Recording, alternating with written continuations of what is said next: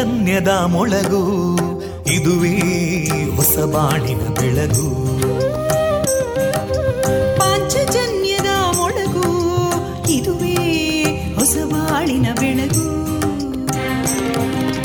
ಜನಮಾನಸವ ಅರಳಿಸುವಂತ ಅರಳಿಸುವಂತ ಜನಮಾನಸವ ಅರಳಿಸುವಂತ ವಿವೇಕವಾಣಿಯ ಮೊಳಗು.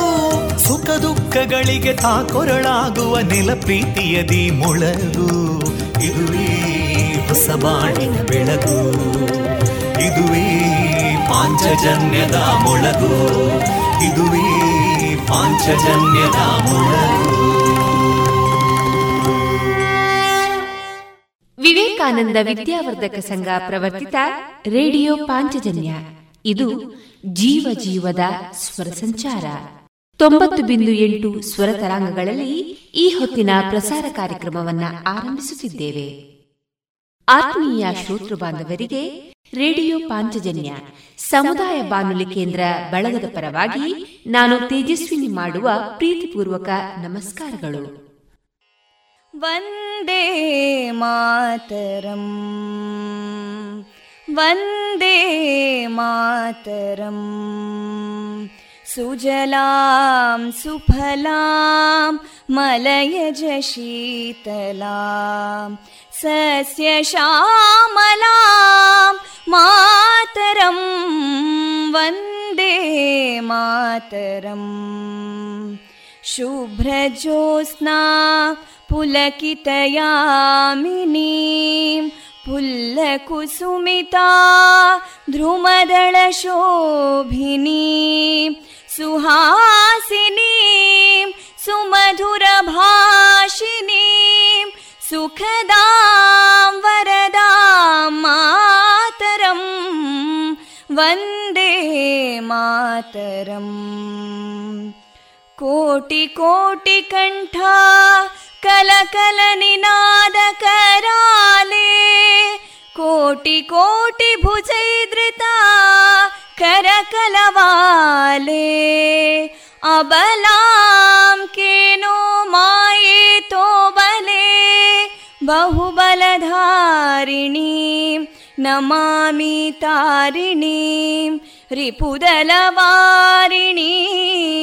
मातरम् वन्दे मातरम् तुमि विद्या तुमि धर्मा तुमि हृदि तुमि मर्मा त्वं हि प्राणा शरीरे बाहुते तुमि मा शक्ति हृदये तुमि मा भक्ति तोमारयी प्रतिमागडी मन्दिरे मन्दिरे वन्दे मातरम् त्वं हि दुर्गा दशप्रहरणधारिणीं कमलां कमलदलविहारिणीं वाणीं विद्यादायिनीं नमामि त्वां नमामि कमलाम् अमलामतुलां सुजलां सुफलां मातरं वन्दे मातरम् श्यामलां सरलां सुस्मितां भूषितां धरणीं भरणीं मातरं वन्दे मातरम् वन्दे मातरम्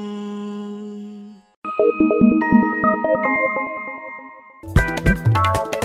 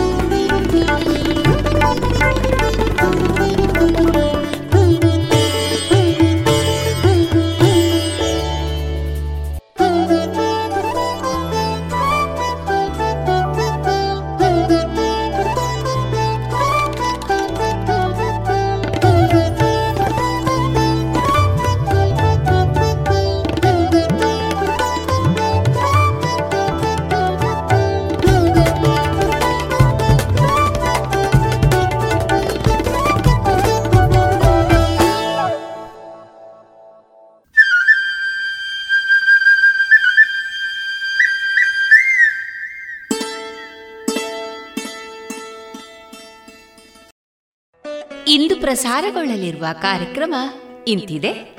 ಮೊದಲಿಗೆ ಭಕ್ತಿಗೀತೆಗಳು, ಮಾರುಕಟ್ಟೆದಾರಣೆ, ಜಾಣಸುದ್ದಿ, ಕಲಾಮಹತಿ ಆರನೆಯ ಸರಣಿ ಕಾರ್ಯಕ್ರಮದಲ್ಲಿ ಯಕ್ಷಗಾನ ಹಿಮ್ಮೇಳದ ಕಲಾವಿದರಾದ ಗೋವಿಂದ ನಾಯಕ್ ಪಾಲೆಚ್ಚಾರು ಅವರ ಕಲಾವೃತ್ತಿ ಪ್ರವೃತ್ತಿನ ಅನುಭವಗಳ ಮಾತುಕತೆ, ವಿವೇಕಾನಂದ ಸ್ನಾತಕೋತ್ತರ ವಾಣಿಜ್ಯ ವಿಭಾಗದ ವಿದ್ಯಾರ್ಥಿನಿಯರಿಂದ ಮಹಿಳೆಯೇ ನಿನಗೆ ನಮನ ಮಹಿಳಾ ದಿನಾಚರಣೆಯ ವಿಶೇಷ ಕಾರ್ಯಕ್ರಮ.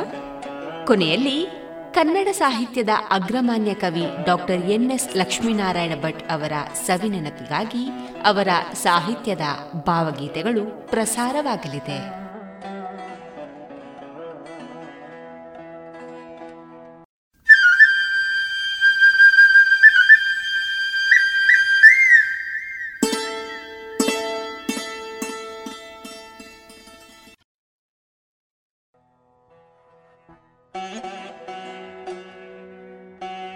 ಇದೀಗ ಮೊದಲಿಗೆ ಭಕ್ತಿ ಗೀತೆಗಳನ್ನ ಕೇಳೋಣ.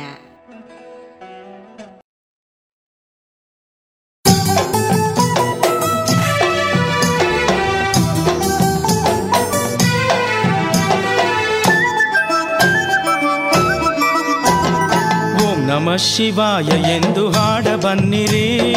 ಶಿವನ ಎಲ್ಲ ಕ್ಷೇತ್ರಗಳ ನೋಡ ಬನ್ನಿರಿ. ಓಂ ನಮ ಶಿವಾಯ ಎಂದು ಹಾಡ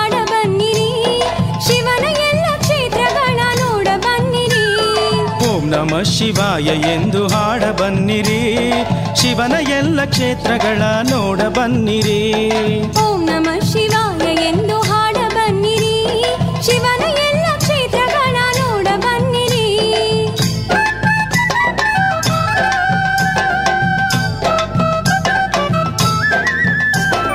ಮಹಾಬಲೇಶನಾಗಿ ತಾನು ಗೋಕರ್ಣದಿ. ಕಡಲ ತಡಿಯ ಗುಡಿಯಲ್ಲಿ ನೆಲೆಸಿದ ಶಿವನು. ಮಹಾಬಲೇಶನಾಗಿ ತಾನು ಗೋಕರ್ಣದಿ ಕಡಲ ತಡೆಯ ಗುಡಿಯಲ್ಲಿ ನೆಲೆಸಿದ ಶಿವನು. ಓಂ ನಮ ಶಿವಾಯ ಎಂದು ಹಾಡ ಬನ್ನಿರಿ. ಶಿವನ ಎಲ್ಲ ಕ್ಷೇತ್ರಗಳ ನೋಡ ಬನ್ನಿರಿ. ಮುರುಡೇಶನಾಗಿ ಶಿವನು ಮುರುಡೇಶ್ವರದಿ ವಸ್ತ್ರಭೂತೇಶನಾಗಿ ತಾನು ಹರಸಿದ. ಮುರುಡೇಶನಾಗಿ ಶಿವನು ಮುರುಡೇಶ್ವರದಿ ವಸ್ತ್ರಭೂತೇಶನಾಗಿ ತಾನು ಹರಸಿದ. ಓಂ ನಮ ಶಿವಾಯ ಎಂದು ಹಾಡ ಬನ್ನಿರಿ, ಶಿವನ ಎಲ್ಲ ಕ್ಷೇತ್ರಗಳ ನೋಡ ಬನ್ನಿರಿ.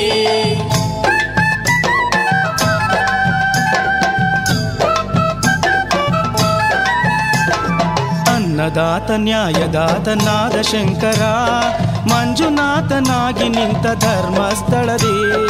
ಅನ್ನದಾತ ನ್ಯಾಯದಾತನಾದ ಶಂಕರ ಮಂಜುನಾಥನಾಗಿ ನಿಂತ ಧರ್ಮಸ್ಥಳದಿ. ಓಂ ನಮ ಶಿವಾಯ ಎಂದು ಹಾಡ ಬನ್ನಿರಿ ಶಿವನ ಎಲ್ಲ ಕ್ಷೇತ್ರಗಳ ನೋಡ ಬನ್ನಿರಿ ವಿಷವನ್ನು ನುಂಗಿದಂತ ವಿಷಕಂಠನು ನಂಜನಗೂಡಲ್ಲಿ ನಿಂತು ತಾನು ಹರಸಿದ. ವಿಷವನ್ನು ನುಂಗಿದಂತ ವಿಷಕಂಠನು ನಂಜನಗೂಡಲ್ಲಿ ನಿಂತು ತಾನು ಹರಸಿದ. ಓಂ ನಮ ಶಿವಾಯ ಎಂದು ಹಾಡ ಬನ್ನಿರಿ, ಶಿವನ ಎಲ್ಲ ಕ್ಷೇತ್ರಗಳ ನೋಡ ಬನ್ನಿರಿ.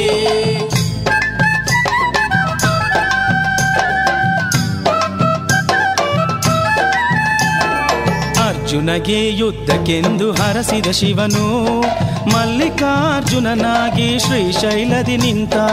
ಅರ್ಜುನಗೆ ಯುದ್ಧಕ್ಕೆಂದು ಹರಸಿದ ಶಿವನು, ಮಲ್ಲಿಕಾರ್ಜುನನಾಗಿ ಶ್ರೀಶೈಲದಿ ನಿಂತ. ಓಂ ನಮ ಶಿವಾಯ ಎಂದು ಹಾಡ ಬನ್ನಿರಿ ಶಿವನ ಎಲ್ಲ ಕ್ಷೇತ್ರಗಳ ನೋಡ ಬನ್ನಿರಿ ಗಂಗೆಯನ್ನು ಶಿರದಲ್ಲಿ ಧರಿಸಿದ ಶಿವನು ಗಂಗೆ ದಡದ ಕಾಶಿ ವಿಶ್ವನಾಥನಾದನು.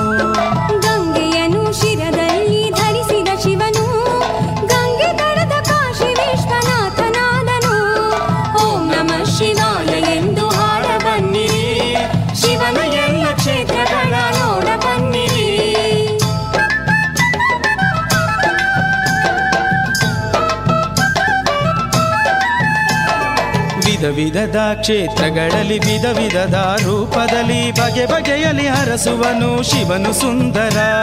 ವಿಧ ವಿಧದ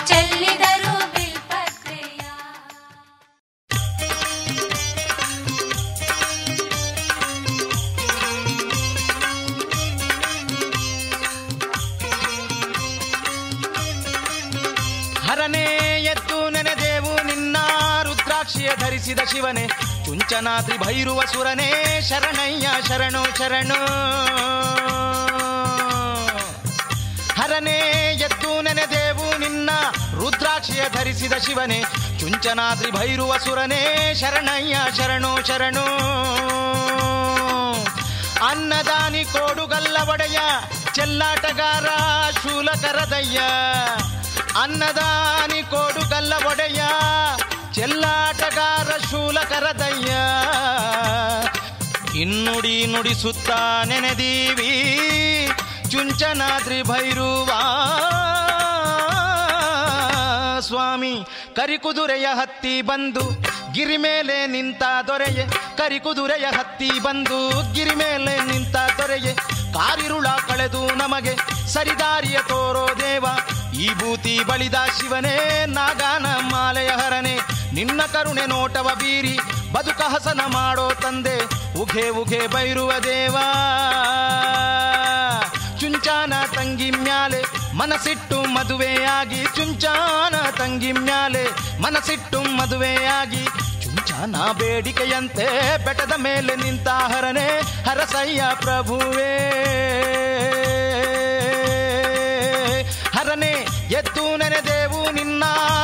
ರುದ್ರಾಕ್ಷಿಯ ಧರಿಸಿದ ಶಿವನೇ, ಚುಂಚನಾದ್ರಿ ಭೈರುವ ಸುರನೇ, ಶರಣಯ್ಯ ಶರಣು ಶರಣು, ಚುಂಚನಾದ್ರಿ ಭೈರುವ ಸುರನೇ, ಶರಣಯ್ಯ ಶರಣು ಶರಣು, ಶರಣಯ್ಯ ಶರಣು ಶರಣು.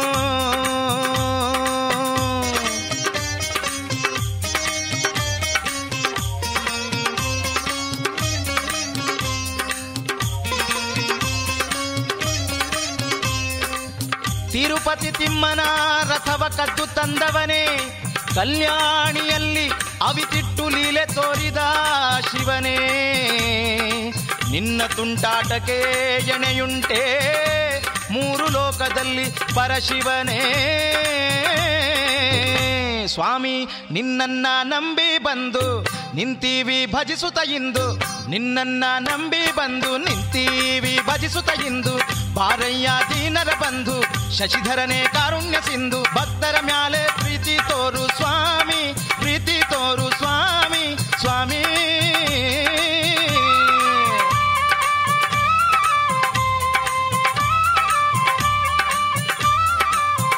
ಶಿವನೇ, ದೀಪಾವ ತಂದಿವಯ್ಯ, ಧೂಪಾವ ಬೆಳಗಿವಯ್ಯ, ಬಿಲ್ವ ಮರುದ ಮಲ್ಲೆ ತಂದು, ಪಾದ ಕಿರಿಸೆ ಕಾದಿವಯ್ಯ, ಮುಕ್ಕಣ್ಣ ಮೂರುತಿ ಈಶ ಬಾರೋ, ನಿನ್ನ ದರ್ಶನ ತೋರೋ, ನಮಗೆ ವರವ ನೀಡೋ ಸ್ವಾಮಿ ಸ್ವಾಮಿ.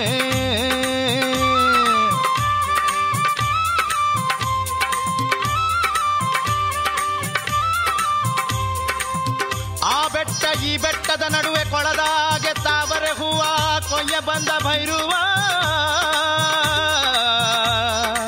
ತಾವೊಳ್ಳೆದೆಂದು ನೆಲೆಗೊಂಡ ದೇವ, ಶರಣು. ನೀಗಿಸು ಸ್ವಾಮಿ, ಇಷ್ಟಗಳ ಸಲ್ಲಿಸು ಸ್ವಾಮಿ. ಈ ನನ್ನ ಭಕ್ತಿಯ ನಿನಗೆ ಅರ್ಪಿಸುವೆ ಭೈರವ ದೇವ. ಕಷ್ಟಗಳ ನೀಗಿಸು ಸ್ವಾಮಿ, ಇಷ್ಟಗಳ ಸಲ್ಲಿಸು ಸ್ವಾಮಿ. ಈ ನನ್ನ ಭಕ್ತಿಯ ನಿನಗೆ ಅರ್ಪಿಸುವೆ ಭೈರುವ ದೇವ. ಈ ನನ್ನ ಭಕ್ತಿಯ ನಿನಗೆ ಅರ್ಪಿಸುವೆ ಭೈರುವ ದೇವ. ಈ ನನ್ನ ಭಕ್ತಿಯ ನಿನಗೆ ಅರ್ಪಿಸುವೆ ಭೈರುವ ದೇವ. ಈ ನನ್ನ ಭಕ್ತಿಯ ನಿನಗೆ ಅರ್ಪಿಸುವೆ ಭೈರುವ ದೇವ.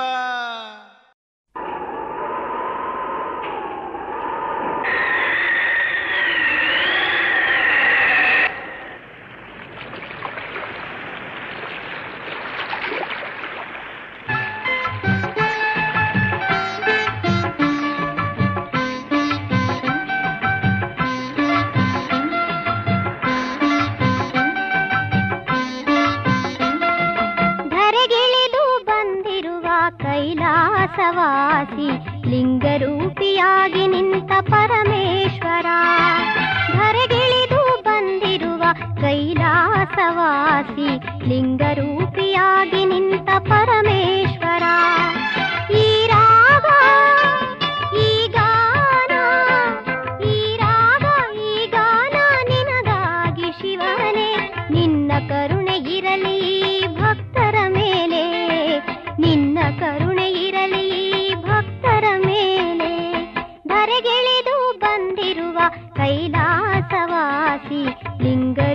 ಆಗಿ ನಿಂತ ಪರಮೇ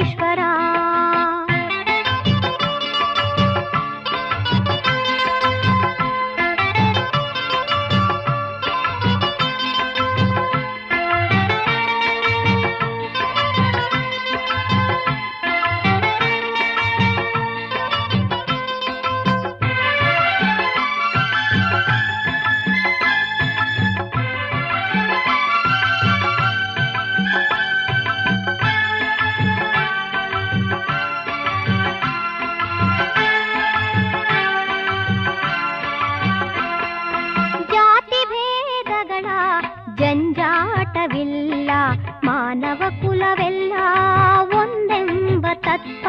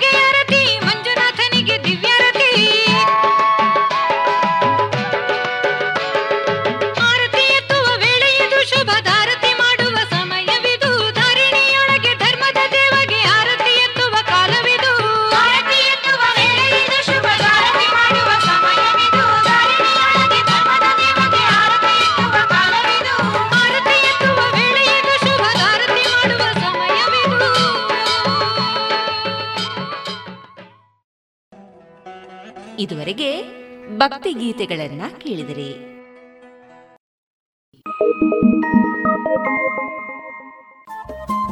ರೇಡಿಯೋ ಪಾಂಚಜನ್ಯ ತೊಂಬತ್ತು ಬಿಂದು ಎಂಟು ಎಫ್ಎಂ ಸಮುದಾಯ ಬಾನುಲಿ ಕೇಂದ್ರ ಪುತ್ತೂರು. ಇದು ಜೀವ ಜೀವದ ಸ್ವರ ಸಂಚಾರ.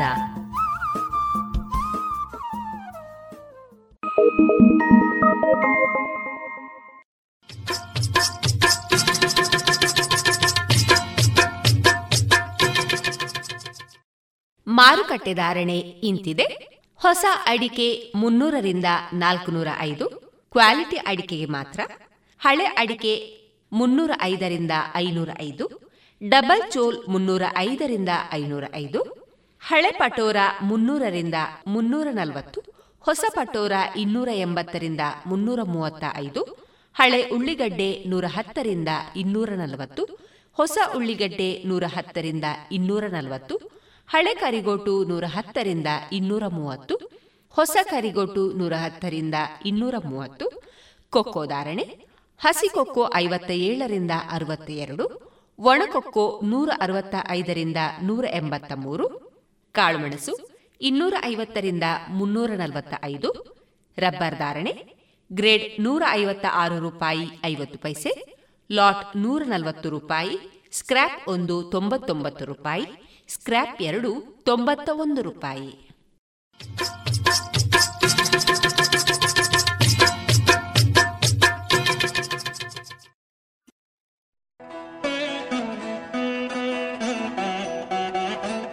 ಇನ್ನೀಗ ಕೇಳಿ ಜಾಣ ಸುದ್ದಿ.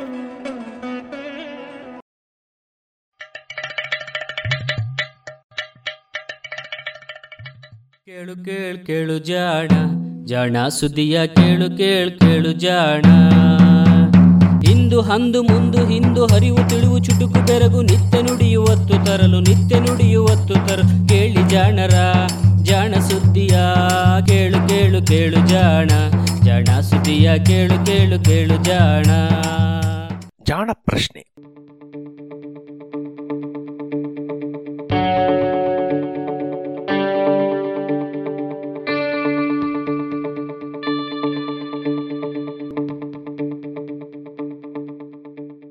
ಹಸು ಹುಲ್ಲು ಮೇಯ್ದು ಅರಗಿಸಿಕೊಂಡಂತೆ ನಾವೇಕೆ ಹುಲ್ಲು ತಿನ್ನಲು ಆಗುವುದಿಲ್ಲ.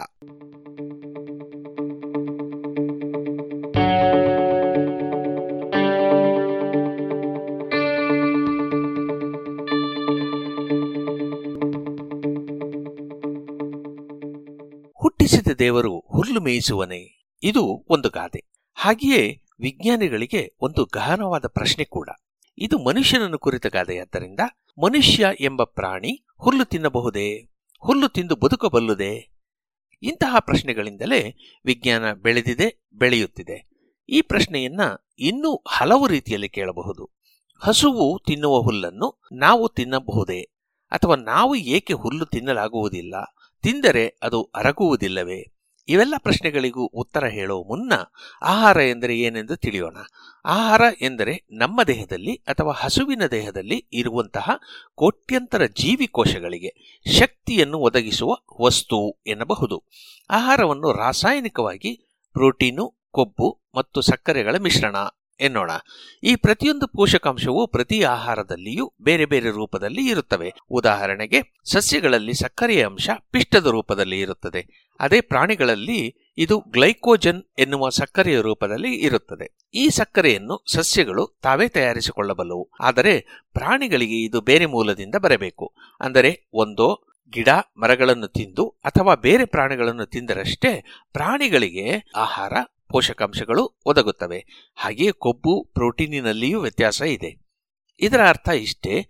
ಪ್ರಾಣಿಗಳಲ್ಲಿ ಎರಡು ಬಗೆಗಳು. ಸಸ್ಯಗಳನ್ನು ತಿಂದು ಅವುಗಳಲ್ಲಿ ಇರುವ ಪಿಷ್ಟವನ್ನು ಅರಗಿಸಿಕೊಳ್ಳುವ ಒಂದು ಜಾತಿ ಹಾಗೂ ಇಂತಹ ಸಸ್ಯಾಹಾರಿ ಪ್ರಾಣಿಗಳನ್ನು ತಿಂದು ಬದುಕುವ ಮಾಂಸಾಹಾರಿ ಪ್ರಾಣಿಗಳು ಎರಡನೆಯ ಜಾತಿ. ಇವೆರಡೂ ಬಗೆಯ ಪ್ರಾಣಿಗಳಲ್ಲಿ ನಡೆಯುವ ಜೀರ್ಣಕ್ರಿಯೆಯೂ ಕೂಡ ಒಂದೇ ರೀತಿ ಇರಲು ಸಾಧ್ಯವಿಲ್ಲವಷ್ಟೇ. ಇದುವೇ ಹುಲ್ಲು ತಿನ್ನುವ ಹಾಗೂ ಹುಲ್ಲು ತಿನ್ನದ ಜೀವಿಗಳ ನಡುವೆ ಇರುವ ವ್ಯತ್ಯಾಸ ಎನ್ನಬಹುದು. ಜೀವಿ ವಿಜ್ಞಾನದ ಪ್ರಕಾರ ಮನುಷ್ಯರಿಗೆ ಹುಲ್ಲನ್ನು ಅರಗಿಸಿಕೊಳ್ಳುವುದು ಕಷ್ಟ. ಏಕೆಂದರೆ ಮನುಷ್ಯನ ಜೀರ್ಣಾಂಗದ ಸ್ವರೂಪ ಆಗಿದೆ. ಮೊದಲನೆಯದಾಗಿ ನಮ್ಮ ಜೀರ್ಣಾಂಗದಲ್ಲಿ ಒಂದೇ ಒಂದು ಜಠರ ಅಥವಾ ಹೊಟ್ಟೆ ಇದೆ. ನಾವು ಸೇವಿಸಿದ ಆಹಾರದಲ್ಲಿ ಇರಬಹುದಾದ ಪಿಷ್ಟದ ಅಂಶವನ್ನು ಮೊದಲು ಬಾಯಿಯಲ್ಲಿ ಇರುವ ಜೊಲ್ಲು ಸ್ವಲ್ಪ ಮಟ್ಟಿಗೆ ಅರಗಿಸುತ್ತದೆ. ಅರಗಿಸುವುದು ಎಂದರೆ ಇನ್ನೇನಲ್ಲ, ಪಿಷ್ಟ ಒಂದು ದೊಡ್ಡದಾದ ಸರದ ಹಾಗೆ ಇರುವ ಎಳೆ ಅಥವಾ ನಾರು ಎನ್ನಬಹುದು. ಇದನ್ನು ರಾಸಾಯನಿಕವಾಗಿ ಒಡೆದು ಬಿಡಿಬಿಡಿಯಾದ ಮಣಿಗಳಂತೆ ಮಾಡಿದರೆ ಅದನ್ನು ಜೀರ್ಣಿಸಿದ ಹಾಗೆ ಅಥವಾ ಅರಗಿಸಿದ ಹಾಗೆ. ಈ ಜೀರ್ಣಿಸಿದ ರೂಪವನ್ನಷ್ಟೇ ಜೀರ್ಣಾಂಗದಲ್ಲಿರುವ ಕರುಳು ಹೀರಿಕೊಳ್ಳಬಹುದು. ಪಿಷ್ಟವನ್ನು ನಮ್ಮ ಜೊಲ್ಲಿನಲ್ಲಿರುವ ಅಮೈಲೇಸ್ ಎನ್ನುವ ಕಿಣ್ವ ಬಿಡಿಬಿಡಿಯಾದ ಸಕ್ಕರೆಯಾಗಿ ಬದಲಿಸಿಬಿಡುತ್ತದೆ. ನಾವು ಏನನ್ನಾದರೂ ತಿಂದ ಕೂಡಲೇ ಚೆನ್ನಾಗಿ ಅಗಿದು ನುಂಗುತ್ತೇವಷ್ಟೇ. ಹಸು ಮತ್ತು ನಮ್ಮ ಮಧ್ಯೆ ಇರುವ ವ್ಯತ್ಯಾಸ ಇಲ್ಲಿಂದಲೇ ಆರಂಭವಾಗುತ್ತದೆ.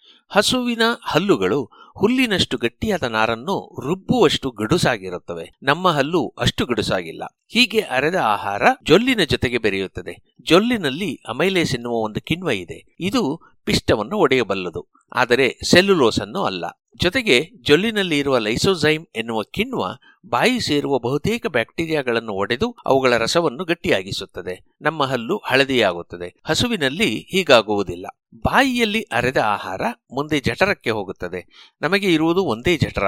ಅದರಲ್ಲಿ ಕೆಲವು ಜೀರ್ಣರಸಗಳು ಹುಟ್ಟುತ್ತವೆ. ಪ್ರಮುಖವಾಗಿ ಹೈಡ್ರೋಕ್ಲೋರಿಕ್ ಆಮ್ಲ ಹುಟ್ಟುತ್ತದೆ. ಇದು ಆಹಾರದಲ್ಲಿರುವ ಕೊಬ್ಬು, ಪ್ರೋಟೀನು, ಸಕ್ಕರೆ ಎಲ್ಲವನ್ನೂ ತುಂಡಾಗಿಸಿ ಬಿಡುತ್ತದೆ ಹೀಗೆ ರಾಸಾಯನಿಕಗಳು ರುಬ್ಬಿದಂತಹ ಆಹಾರ ಕರುಳಿಗೆ ಸಾಗುತ್ತದೆ. ಕರುಳಿನಲ್ಲಿ ಪ್ರೋಟೀನುಗಳನ್ನು ಒಡೆಯುವ ಕಿಣ್ವಗಳಿವೆ. ಹಾಗೂ ಲೀವರಿನಿಂದ ಕೊಬ್ಬನ್ನು ಅರಗಿಸುವ ಕಿಣ್ವಗಳು ಬರುತ್ತವೆ.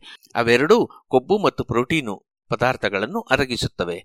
ಜೊತೆಗೆ ಕರುಳಿನಲ್ಲಿಯೂ ಒಂದು ಅಮೈಲೇಸ್ ಇದೆ. ಅದು ಅಳಿದುಳಿದ ಪಿಷ್ಟವನ್ನೆಲ್ಲ ಅರಗಿಸಿಬಿಡುತ್ತದೆ. ಹೀಗೆ ಆಹಾರ ಸಕ್ಕರೆ, ಕೊಬ್ಬಿನ ಆಮ್ಲ ಹಾಗೂ ಅಮೈಲೋ ಆಮ್ಲಗಳ ರೂಪಕ್ಕೆ ತಿರುಗುತ್ತದೆ. ನಾವು ಅದನ್ನು ಅರಗಿಸಿ ದೇಹಕ್ಕೆ ಸೇರಿಸಿಕೊಳ್ಳುತ್ತೇವೆ. ಅರಗದೆ ಉಳಿದದ್ದು ಮಲವಾಗಿ ಹೊರಗೆ ಹೋಗುತ್ತದೆ.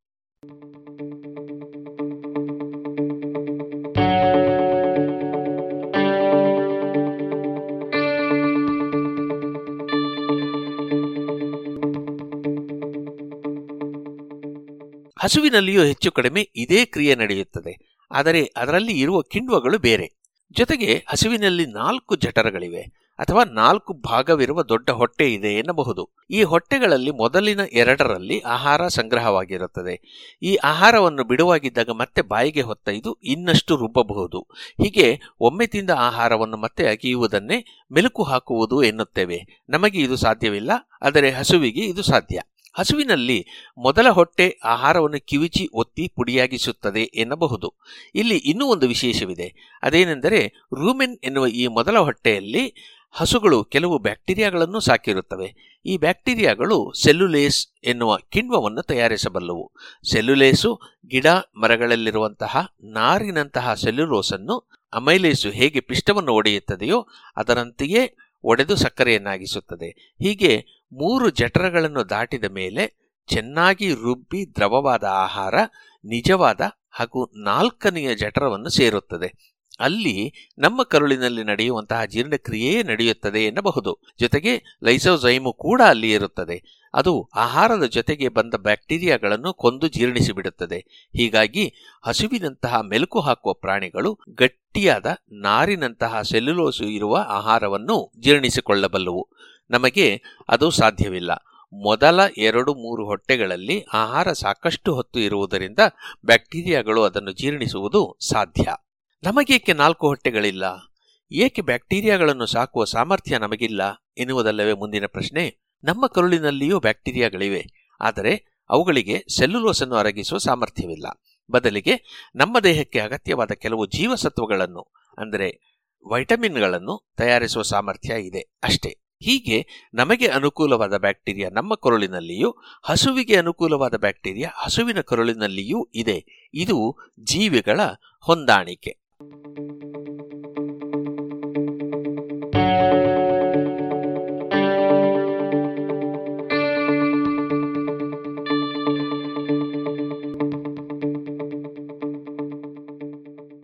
ಹೊಂದಾಣಿಕೆ ಎಂದರೆ ಇನ್ನೇನಲ್ಲ? ತಮ್ಮ ತಮ್ಮ ಪರಿಸರದಲ್ಲಿ ಇರುವ ವಸ್ತುಗಳನ್ನು ಬಳಸಿಕೊಳ್ಳುವ, ಅಲ್ಲಿರುವ ಜೀವಿಗಳೊಂದಿಗೆ ಬದುಕುವ, ಆದಷ್ಟು ಆಹಾರಕ್ಕಾಗಿ ಬೇರೆ ಜೀವಿಗಳ ಜೊತೆಗೆ ಸ್ಪರ್ಧೆಯನ್ನು ಕಡಿಮೆ ಮಾಡಿಕೊಳ್ಳುವ ಸಾಮರ್ಥ್ಯ ಎನ್ನಬಹುದು. ತಾವು ಮೊದಲು ವಿಕಾಸವಾದ ಪರಿಸರದಲ್ಲಿ ಆಹಾರವಾಗಿ ಏನು ದೊರಕುತ್ತಿತ್ತೋ ಅದನ್ನು ಅರಗಿಸಿಕೊಳ್ಳುವ ಸಾಮರ್ಥ್ಯ ಆಯಾ ಜೀವಿಗಳಲ್ಲಿ ಬೆಳೆದಿರುತ್ತದೆ. ಅಂತಹ ಆಹಾರ ದೊರಕುವ ಪರಿಸರದಲ್ಲಿ ಮಾತ್ರ ಆ ಜೀವಿಗಳು ಹೆಚ್ಚು ಬದುಕಿ ಉಳಿಯಬಲ್ಲುವು. ಇದಕ್ಕೆ ಬಹುಶಃ ಮನುಷ್ಯನಷ್ಟೇ ಅಪವಾದ. ಏಕೆಂದರೆ ಮನುಷ್ಯ ಎಲ್ಲವನ್ನೂ ತಿನ್ನಬಲ್ಲ. ಅಡುಗೆ ಮಾಡುವುದನ್ನು ಕಲಿತ ಮನುಷ್ಯನಿಗೆ ತನ್ನ ಹೊಟ್ಟೆಯಲ್ಲಿ ಅರಗದೇ ಇರುವ ವಸ್ತುವನ್ನು ಬೇಯಿಸಿ, ಅರಗಿಸಿ, ಅನಂತರ ಸೇವಿಸುವ ಸಾಮರ್ಥ್ಯ ಕೈಗೆಟುಕಿದೆ. ಹೀಗಾಗಿ ಮನುಷ್ಯರು ಈಗ ಸೊಪ್ಪನ್ನು ತಿನ್ನಬಲ್ಲರು ಹಾಗಂತ ನಾವು ಹುಲ್ಲು ತಿನ್ನಲು ಸಾಧ್ಯವಿಲ್ಲ ಅಂತಲ್ಲ ಹುಲ್ಲು ತಿನ್ನಬಹುದು. ತಿಂದ ಹುಲ್ಲಿನಲ್ಲಿರುವ ಎಲ್ಲ ಪೋಷಕಾಂಶಗಳು ನಮ್ಮ ದೇಹಕ್ಕೆ ಸಿಗುವುದಿಲ್ಲ. ಅಷ್ಟೇ, ಅದು ಹಾಗೆಯೇ ಮಲವಾಗಿ ಹೊರಗೆ ಹೋಗಿಬಿಡುತ್ತದೆ. ಆದರೆ ಹೆಚ್ಚು ಹುಲ್ಲನ್ನು ನಾವು ತಿನ್ನಲಾಗದು, ಏಕೆಂದರೆ ಇದು ನಮ್ಮ ಕರುಳಿಗೆ ತೊಂದರೆ ಕೊಡಬಹುದು. ಕುದುರೆಗಳಿಗೂ ಕೂಡ ಹುಲ್ಲು ತಿನ್ನುತ್ತವೆ. ಅವನ್ನು ಸ್ವಲ್ಪ ಮಟ್ಟಿಗೆ ಅರಗಿಸಿಯೂ ಅರಗಿಸಿಕೊಳ್ಳುತ್ತವೆ. ಆದರೆ ಅದರಲ್ಲಿ ಅರಗದೆ ಉಳಿದದ್ದು ಹಾಗೆಯೇ ಮಲವಾಗಿ ಹೊರಹೋಗುತ್ತದೆ. ಹಸುಗಳಲ್ಲಿ ಈ ಹುಲ್ಲು ಸಂಪೂರ್ಣವಾಗಿ ಜೀರ್ಣವಾಗುತ್ತದೆ ಬ್ಯಾಕ್ಟೀರಿಯಾಗಳ ನೆರವಿನಿಂದ. ಕೊನೆಯದಾಗಿ, ನಾವು ಏಕೆ ಹುಲ್ಲು ತಿನ್ನಲಾರೆವು ಎನ್ನುವುದನ್ನು ಡಿವಿಜಿಯವರು ವಿವರಿಸಿದಷ್ಟು ಸರಳವಾಗಿ ವಿವರಿಸುವುದು ಅಸಾಧ್ಯವೇನೋ. ಒಂದು ಕಗ್ಗದಲ್ಲಿ ಅವರು ಹೀಗೆಂದಿದ್ದಾರೆ. ಪುಲಿಸಿಂಗ ದುಚ್ಛಾಸ ಹಸು ಹುಲ್ಲೆ ಹಯದುಸಿರು ಹುಳು ಹಾವಿಲಿಯ ಸುಯಿಲು ಹಕ್ಕಿ ಹತ್ತುಯಿಲು ಕಲೆತೀರ್ಪು ಎಲ್ಲ ನಾಮುಸಿರುವೆಲರಿನಲ್ಲಿ ಕಲಬೆರಕಿ ಜಗದುಸಿರು ಮಂಕುತಿಮ್ಮ ಇದರಲ್ಲಿ ಡಿವಿಜಿ ಈ ಪ್ರಶ್ನೆಗಳಿಗೆ ಸೊಗಸಾಗಿ ಉತ್ತರ ನೀಡಿಬಿಟ್ಟಿದ್ದಾರೆ. ಒಂದೊಂದು ಜೀವಿಗೂ ಅದರದ್ದೇ ಆಹಾರ ಇದೆ ಎನ್ನುವುದು ಇದರ ಅರ್ಥ. ಹುಲಿಸಿಂಹದ ಉಸಿರೇ ಬೇರೆ, ಹಸು ಕುದುರೆಗೆ ಹುಲ್ಲೇ ಉಸಿರು, ಹುಳು ಹಾವಿಗೆ ಇಲಿಯೇ ಉಸಿರು, ಹದ್ದಿಗೆ ಹಕ್ಕಿ, ಹೀಗೆ ಜಗವೊಂದು ರೀತಿ ವೈವಿಧ್ಯದ ಗೂಡು ಎನ್ನುತ್ತದೆ ಈ ಕಗ್ಗ. ಒಂದೊಂದು ಜೀವಿಗೂ ಒಂದೊಂದು ಆಹಾರ ಎಂದ ಮೇಲೆ ಹಸುವಿಗೆ ಹುಲ್ಲೇ ಮೇವು ಎನ್ನುವುದು ಯಾಕೆ ಎನ್ನುವ ಪ್ರಶ್ನೆ ಕೇಳುವ ಅಗತ್ಯವೇ ಇಲ್ಲವೇನೋ.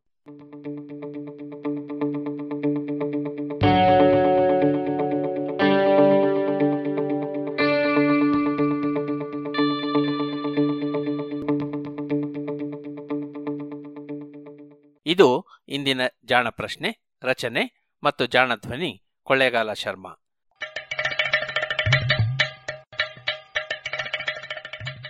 ಜಾಣ ಸುದ್ದಿಯ ಬಗ್ಗೆ ಸಲಹೆ, ಸಂದೇಹಗಳು ಇದ್ದಲ್ಲಿ ನೇರವಾಗಿ ಒಂಬತ್ತು, ಎಂಟು ಎಂಟು, ಆರು ಆರು, ನಾಲ್ಕು, ಸೊನ್ನೆ, ಮೂರು, ಎರಡು, ಎಂಟು ಈ ನಂಬರಿಗೆ ವಾಟ್ಸಪ್ ಮಾಡಿ ಇಲ್ಲವೇ ಕರೆ ಮಾಡಿ.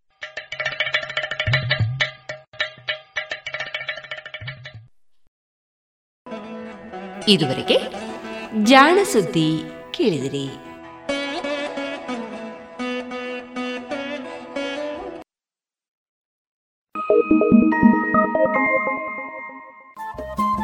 ರೇಡಿಯೋ ಪಾಂಚಜನ್ಯ ತೊಂಬತ್ತು ಬಿಂದು ಎಂಟು ಎಫ್ಎಂ ಸಮುದಾಯ ಬಾನುಲಿ ಕೇಂದ್ರ ಪುತ್ತೂರು. ಇದು ಜೀವ ಜೀವದ ಸ್ವರ ಸಂಚಾರ.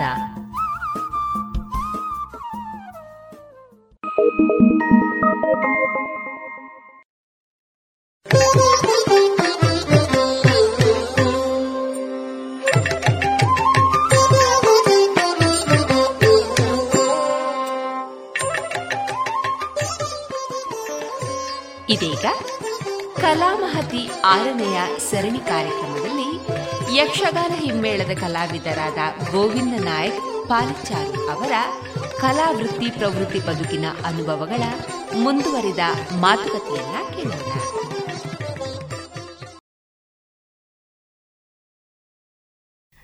ನೀವು ಮಾತಾಡ್ತಾ ತುಳು ಪ್ರಸಂಗದ ಬಗ್ಗೆ ಉಲ್ಲೇಖ ಮಾಡಿದ್ರಿ. ಹಿಂದಿನಿಂದಲೂ ಈ ಒಂದು ರೀತಿಯಲ್ಲಿ ಬೇರೆ ಭಾಷೆಯಲ್ಲಿ ಯಕ್ಷಗಾನ ಪ್ರಸಂಗವನ್ನು ಆಡಿಸ್ತಾ ಇರುವಂತಹ ಈಗಲೂ ಆಡಿಸ್ತಾ ಇರುವ ಅದು ತುಳು ಇರ್ಬೋದು ಇಂಗ್ಲಿಷ್ ಇರ್ಬೋದು ಅಥವಾ ಇತರ ಭಾಷೆಗಳಲ್ಲಿ.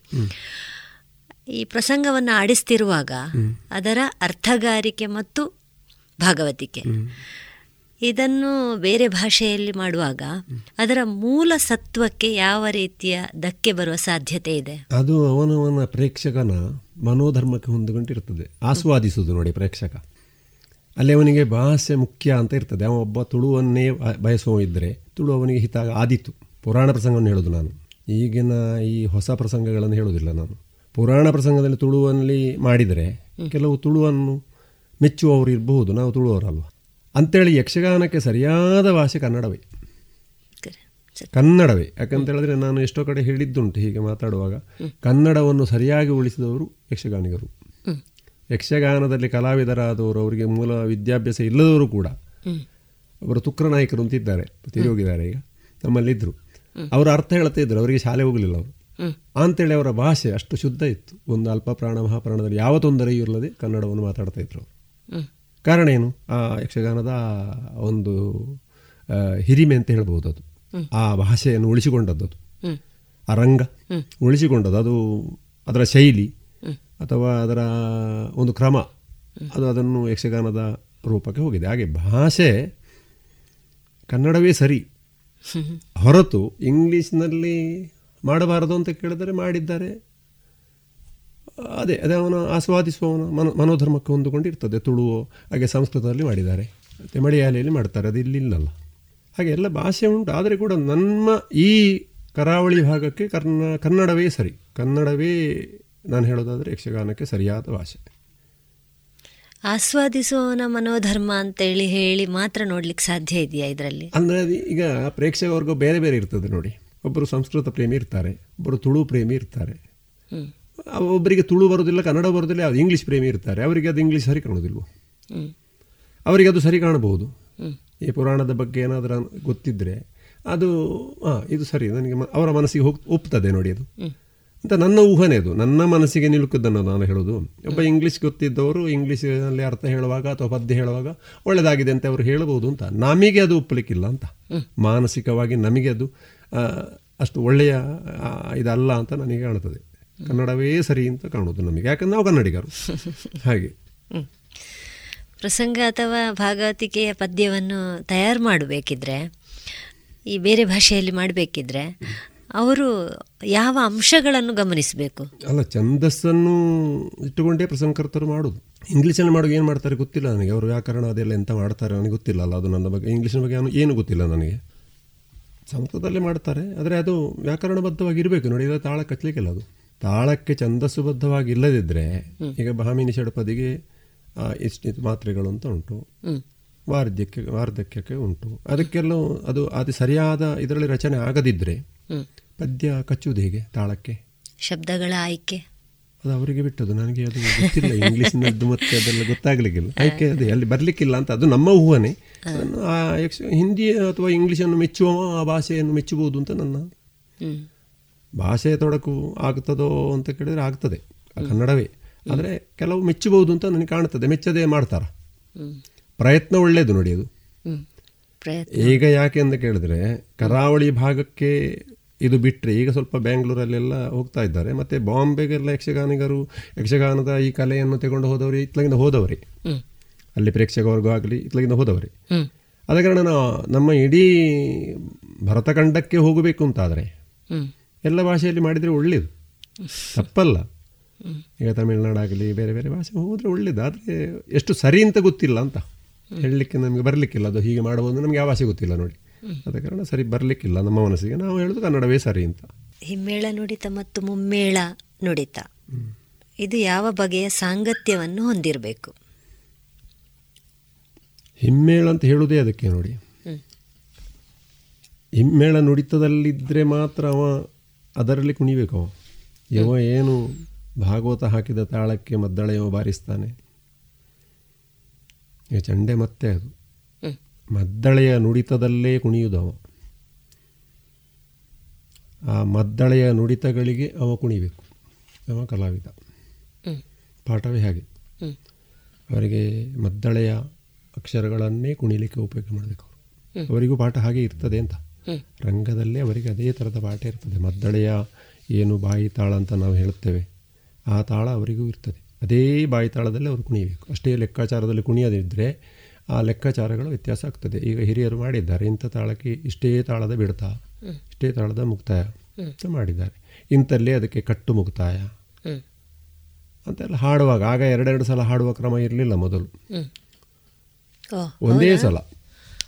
ಈಗ ಮೂರು ಮೂರು ನಾಲ್ಕು ನಾಲ್ಕು ಅದೀಗ ರಂಗದಲ್ಲಿ ಬದಲಾವಣೆಗಳು ಬರಬೇಕು. ಬದಲಾವಣೆಗಳು ಬರಬಾರದು ಅಂತಲ್ಲ. ವಿಪರೀತ ಆಗಬಾರ್ದಷ್ಟೇ. ಅಷ್ಟೇ ರಂಗ ಬೆಳೆದಿದೆ. ನೋಡುವ ಕಾಣ್ತದೆ ನಮಗೆ. ತುಂಬ ಬೆಳೆದಿದೆ. ಆದರೆ ಬೆಳೆದು ಬೆಳೆದು ಅದು ಏನಲ್ಲ ಆಗಬಾರ್ದು. ಬೇಸಲ್ಲೇ ಇರಬೇಕು ಅಂತ. ಎರಡು ಸಲ ಮೂರು ಸಲ ಅದು ಬಡಗಿನವರ? ಆ ಪ್ರಯೋಗ. ಬಡಗಿನವರಿಂದ ಬಂದದ್ದು ನಮ್ಮ ತೆಂಕಿನಲ್ಲಿ ಒಂದೇ ಸಲ ಇದ್ದದ್ದು. ಅಗರಿಯವರೆಲ್ಲ ಎರಡು ಸಲ ಹೇಳಲಿಕ್ಕೆ ಇಲ್ಲ. ಅನಂತರ ಬಳಿಪ್ಪರು ಇವರೆಲ್ಲ ಒಂದೇ ಸಲ ಹೇಳ್ತಾ ಇದ್ದಾರೆ ಈಗ ಎರಡು ಸಲ ಹೇಳ್ತಾರೆ. ಇಲ್ಲ ಅಂತಲ್ಲ. ಸ್ವಲ್ಪ ಈಗಿನ ಕಲಾವಿದರಿಗೆ ಭಾವನೆಗಳಿಗೆ ವ್ಯಕ್ತಪಡಿಸಲಿಕ್ಕೆ ಅಂತೇಳಿ ಉದ್- ಉದ್ದ ಎಳೆಯುವುದೆಲ್ಲ ಉಂಟು. ಅದೆಲ್ಲ ಅಷ್ಟು ಸರಿಯಲ್ಲ. ನಾವು ಸರಿಯಲ್ಲ ಅಂತ ಹೇಳುವಷ್ಟು ಅರ್ಹತೆ ನಮಗೆ ಇಲ್ಲ ಅಂತ ನನಗೂ ಉಂಟು ಅದು ಮಾನಸಿಕವಾಗಿ. ಯಾಕೆಂದ್ರೆ ದೊಡ್ಡ ದೊಡ್ಡ ಕಲಾವಿದರು ಒಪ್ಪಿದ್ದಾರೆ ಅದನ್ನು. ಒಪ್ಪಿದ್ದಾರೋ ಗೊತ್ತಿಲ್ಲ.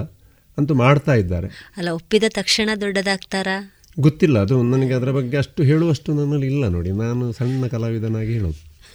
ಏನು ತುಂಬ ಉದ್ದ ಎಳೆಯುವಂಥದ್ದು.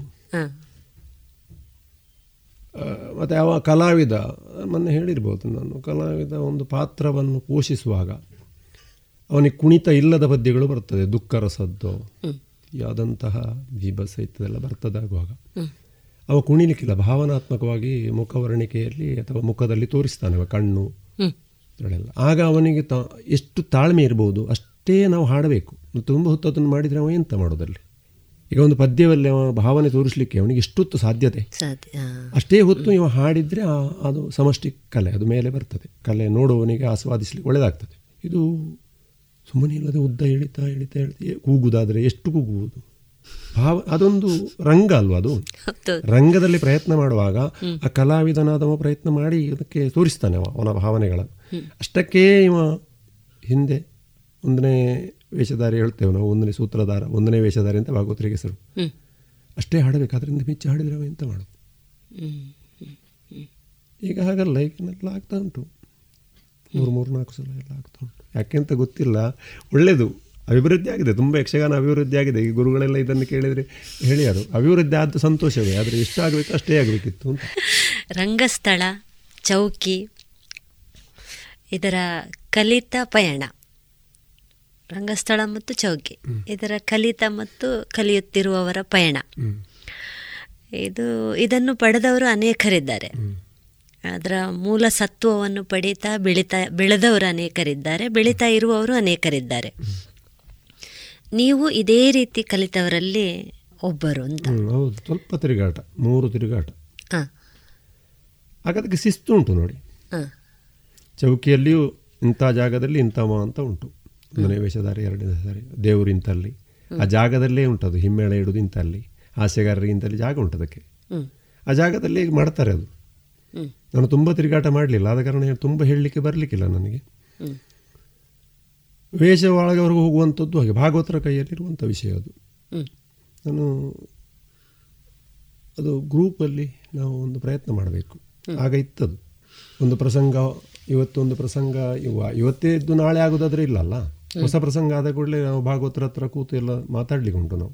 ಹೇಗೆ ಮಾಡಬಹುದು ಎಷ್ಟೊತ್ತು ಹೇಗೆ ಏನು ಹೇಳಬಹುದು ರಂಗದಲ್ಲಿ ಬ ಹೋಗುವುದು ಹೇಗೆ ಬರುವುದು ಹೇಗೆ. ರಂಗಸ್ಥಳದ ದೊಡ್ಡ ಒಂದು ಇದದು ಯಕ್ಷಗಾನದ ರಂಗ ಅಂದರೆ. ಅಲ್ಲಿ ಎಲ್ಲವೂ ಆಗ್ತದೆ. ಕಾಡು ಆಗ್ತದೆ ಪದ್ಯದಲ್ಲಿ ಅಥವಾ ಮತ್ತೊಂದು. ಎಲ್ಲವೂ ಅದು ಈಗ ಲೈಟಿಂಗ್ ಮಾಡ್ತಾರೆ ನೋಡಿ. ಆಗ ಇಲ್ಲ. ಅದು ಲೈಟನ್ನು ಒಮ್ಮೆ ಹಾಕಿಬಿಟ್ರೆ ಬೆಳಿಗ್ಗೆ ತನಕ ಅದನ್ನು ತೆಗಿಲಿಕ್ಕಿಲ್ಲ. ಏನೂ ಇಲ್ಲ. ಹ್ಮ್. ಈಗ ಬಣ್ಣ. ಅದೆಲ್ಲ ಬೇರೆ ಬೇರೆ ಉಂಟು. ಈಗ ಎಲ್ಲ ಮಾಡ್ಲಿಕ್ಕೆ ಉಂಟು. ಈಗ ನಾಟಕದಲ್ಲಿ ಮಾಡಿದಾಗ. ಹಾಗಿಲ್ಲ ಯಕ್ಷಗಾನದಲ್ಲಿ. ಆ ರಂಗದಲ್ಲಿ ಅವರು ಭಾವನೆಯಲ್ಲಿ ತೋರಿಸ್ಬೇಕದು. ಅದು ಯಾವುದು? ಯುದ್ಧರಂಗ ಅಂದರೆ ಏನು? ತೋರಿಸ್ಬೇಕದು. ಅವರು ಕಲಾವಿದರು. ಅದು ರಂಗ ಪಯಣ ಮತ್ತೆ ನೀವೇನೋ ಪ್ರಶ್ನೆ ಕೇಳಿದ್ರಲ್ಲ. ಚೌಕಿ ಮತ್ತು ಹೌದು ಅದು ಆ ಥರ ಇರಬೇಕದು. ಅವನವನ ಜಾಗ ಅವನವನ ಗೌರವವನ್ನು ಕಾಪಾಡಿಕೊಂಡು ರಂಗದ ಇದನ್ನು ರಕ್ಷಣೆ ಮಾಡಿದರೆ ಚಂದ. ಮತ್ತೆ ತುಂಬ ಹೇಳುವಷ್ಟು ರಂಗದ ಮತ್ತೆ ಚೌಕಿದ್ದು ನನಗೆ ಅನುಭವ ಇಲ್ಲ. ನಾನು ತಿರುಗಾಟ ಕಮ್ಮಿ ಅಲ್ಲ ಮಾಡಿದವ. ತಿರುಗಾಟ ಮಾಡಲಿಲ್ಲ. ಪಾಠ ಮಾಡಲಿಕ್ಕೆ ಬಂದದ್ದೇ ವಿಶೇಷ. ನಾನು ಬರುವುದಿಲ್ಲ ಅಂತಲಿದ್ದವ. ಈಗ ಹಿಮ್ಮೇಳದ ಒಂದು ತರಬೇತಿಯನ್ನು ನೀಡ್ತಾ ಇದ್ದೀರಿ ಹೌದು ಹೌದು. ನೀವು ಈ ಭಾಗವತಿಕೆಯನ್ನು ಅಥವಾ ಚೆಂಡೆಮದ್ದಳೆಯನ್ನು ಕಲಿತಂತಹ ರೀತಿ. ಯಾವುದೇ ತರಬೇತಿ ಪಡೆದಾಗಿರ್ಬೋದಾ ಅಥವಾ ನಿಮ್ಮಷ್ಟಕ್ಕೆ ನೀವು ಕಲ್ತದ್ದ? ಅದಂದರೆ ನನಗೆ ಮೂಲ ಹೇಳಿದಲ್ಲ ತಿಮ್ಮಯ್ಯಾಚಾರ್ಯರು ಗುರುಗಳು ಮನೆ ಹತ್ರ. ನನಗೆ ಮೂಲ ಪಾಠ ಆಯಿತು. ಮೂಲ ಪಾಠ ಆಗೋ ತುಂಬ ಆಸಕ್ತಿ ಇತ್ತು ನನಗೆ ಯಕ್ಷಗಾನದಲ್ಲಿ. ಕೆಲವು ಕಡೆ ಎಲ್ಲ ಹೋಗ್ತಾ ಇದ್ದೆ. ಆಗೆಲ್ಲ ನಿಮಗೆ ಅವಕಾಶಗಳಿಲ್ಲ. ಈಗ ಸಿಗ್ತದೆ. ಈಗ ಒಬ್ಬ ಶಿಷ್ಯನನ್ನು ಕರ್ಕೊಂಡು ಹೋಗಿ ಮತ್ತೊಂದು ಒತ್ತಾಯದಲ್ಲಿ ಏನೂ ಆದರೂ ಮಾಡಿದರೂ ಕೂತ್ಕೊಳಿಸಿ ನಮಗೆ ಆಗ ಇರಲಿಲ್ಲ ಅದು. ಆಗ ಒಂದು ಕಡೆ ಹೋದೆ. ಒಂದು ಕಡೆ ಹೋದಲ್ಲಿ ನನಗೆ ಅವಕಾಶ ಇಲ್ಲ. ಅಲ್ಲಿ ಅವರಿಗೇನಾಯಿತು ಅಂತ ಹೇಳಿದ್ರೆ ಎರಡೂ ಭಾಗವತರುಗಳಿಗೂ ಸ್ವರ ಬಿತ್ತು. ಎರಡಿದ್ರು. ಎರಡು ಮೂರ ಏನಾಯಿತು.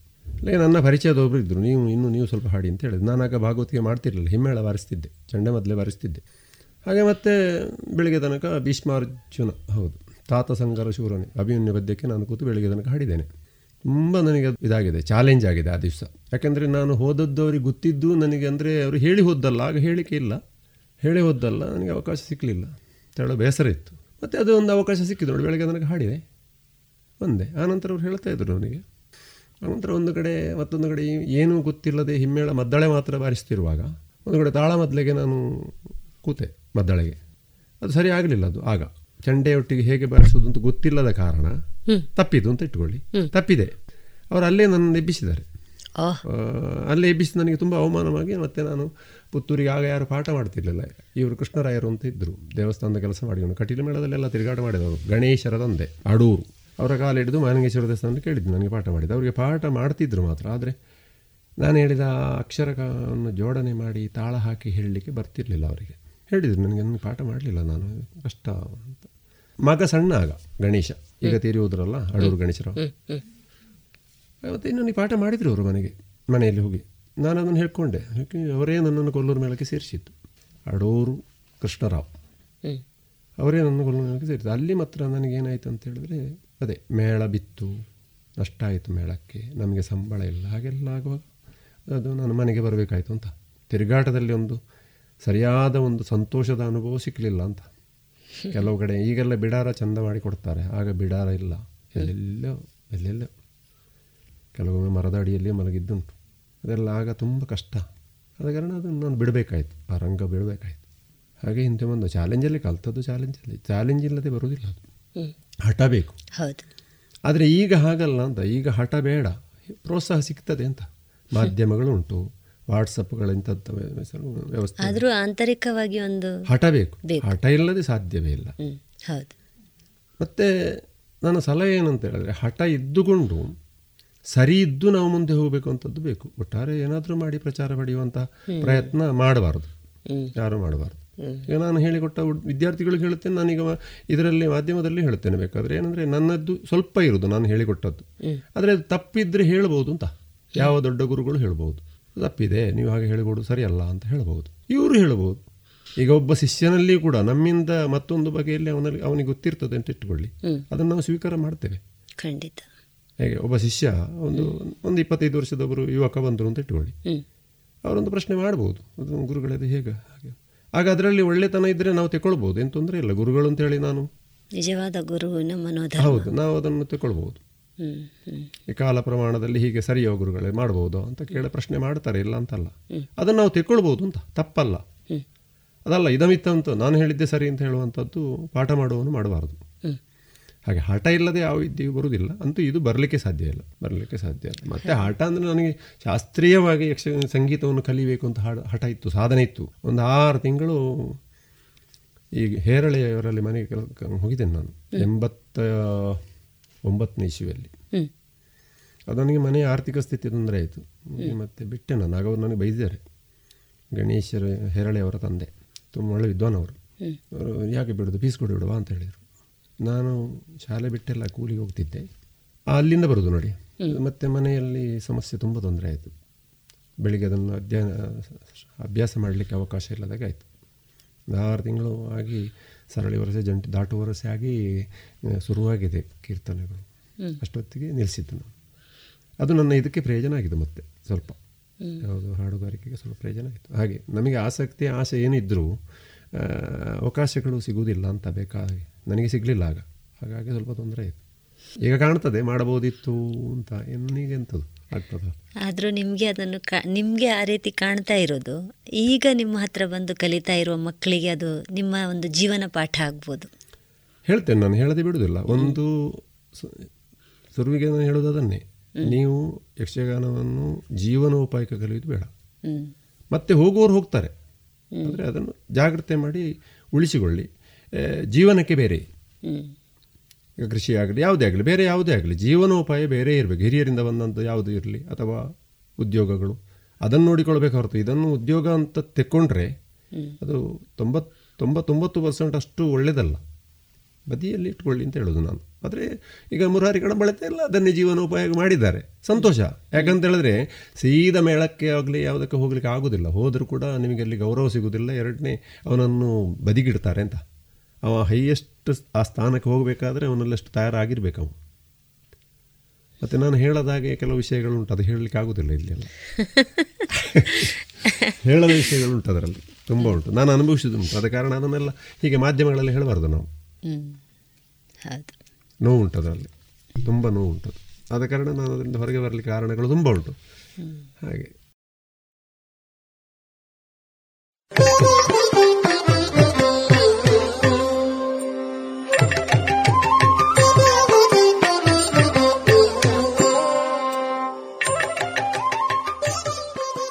ಇದುವರೆಗೆ ಕಲಾಮಹತಿ ಆರನೆಯ ಸರಣಿ ಕಾರ್ಯಕ್ರಮದಲ್ಲಿ ಯಕ್ಷಗಾನ ಹಿಮ್ಮೇಳದ ಕಲಾವಿದರಾದ ಗೋವಿಂದ ನಾಯಕ ಪಾಲೆಚಾರ್ ಅವರೊಂದಿಗಿನ ಮಾತುಕತೆಯನ್ನ ಕೇಳಿದಿರಿ.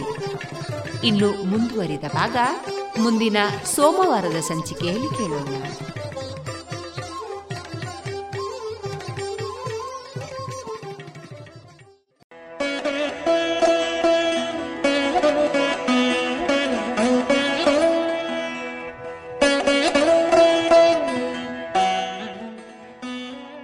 ಮಮತೆಯ ಅಮ್ಮನಾಗಿ, ನಲ್ಮೆಯ ಸಹೋದರಿಯಾಗಿ, ತಿದ್ದಿ ಹೇಳುವ ಶಿಕ್ಷಕಿಯಾಗಿ, ಭಾವನೆಗಳಿಗೆ ಗೆಳತಿಯಾಗಿ, ಜವಾಬ್ದಾರಿ ಹೊತ್ತ ಮಡದಿಯಾಗಿ, ಮುದ್ದು ಮಗಳಾಗಿ, ನಮ್ಮನ್ನ ಸದಾ ಪೊರೆಯುವ ಪ್ರಕೃತಿಯ ಪ್ರತಿರೂಪವಾದ ಸಕಲ ಸ್ತ್ರೀ ಸಂಕುಲಕ್ಕೆ ವಿಶ್ವ ಮಹಿಳಾ ದಿನಾಚರಣೆಯ ಶುಭಾಶಯಗಳನ್ನು ಕೋರುತ್ತಾ, ಇದೀಗ ವಿವೇಕಾನಂದ ಸ್ನಾತಕೋತ್ತರ ವಾಣಿಜ್ಯ ವಿಭಾಗದ ವಿದ್ಯಾರ್ಥಿನಿಯರಿಂದ ಮಹಿಳೆಯೇ ನಿನಗೆ ನಮನ ವಿಶ್ವ ಮಹಿಳಾ ದಿನಾಚರಣೆಯ ವಿಶೇಷ ಕಾರ್ಯಕ್ರಮವನ್ನ ಕೇಳೋಣ.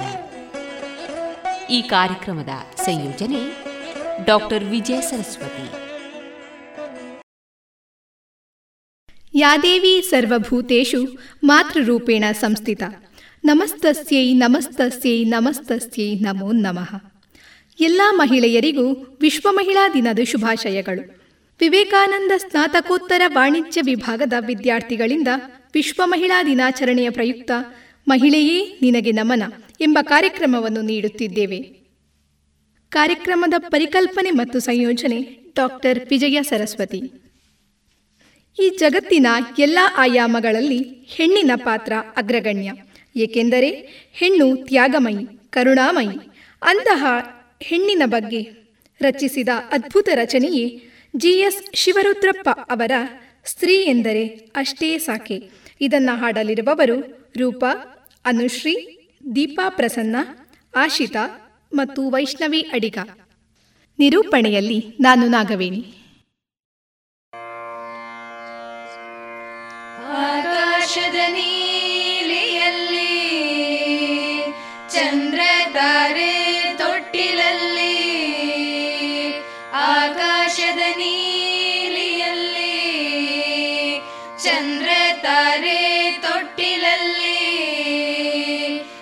ಬೆಳಕ ನಿಟ್ಟು ಬೆಳಕನಿಟ್ಟು ಬೆಳಕ ನಿಟ್ಟು ತೂಗಿದಕೆ ನಿನಗೆ ಬೇರೆ ಹೆಸರು ಬೇಕೇ?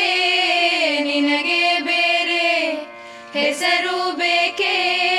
ಸ್ತ್ರೀ ಅಂದರೆ ಅಷ್ಟೇ ಸಾಕೆ? ಸ್ತ್ರೀ ಅಂದರೆ ಅಷ್ಟೇ ಸಾಕೆ? ಆಕಾಶದ ನೀಲಿಯಲ್ಲಿ.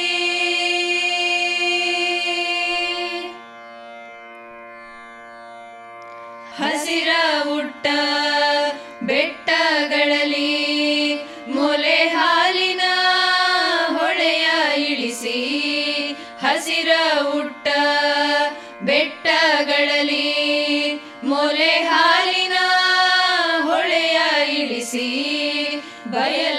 ಹಸಿರ ನಗಿಸಿದಕೆ ಬಯಲ ಹಸಿರ. ನಗಿಸಿದಕೆ ನಿನಗೆ ಬೇರೆ ಹೆಸರು ಬೇಕೇ? ನಿನಗೆ ಬೇರೆ ಹೆಸರು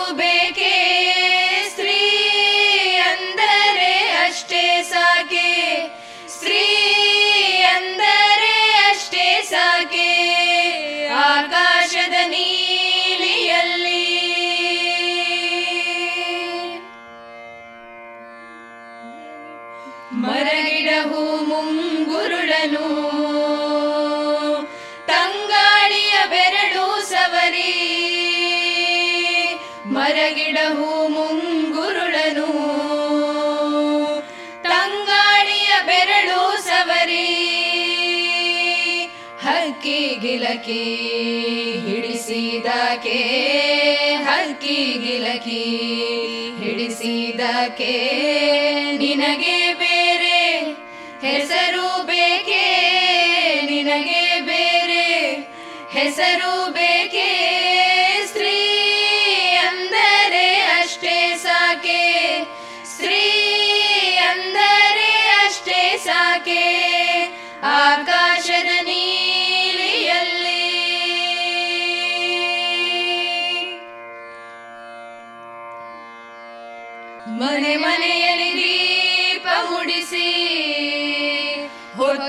ಹೊತ್ತಿಗೆ ಅನ್ನ ಉಣಿಸಿ, ಮನೆ ಮನೆಯಲ್ಲಿ ದೀಪ ಮುಡಿಸಿ, ಹೊತ್ತು ಹೊತ್ತಿಗೆ ಅನ್ನ ಉಣಿಸಿ, ತಂದೆ ಮಗುವ ತಬ್ಬಿದಕೆ ತಂದೆ ಮಗುವ ತಬ್ಬಿದಕೆ ನಿನಗೆ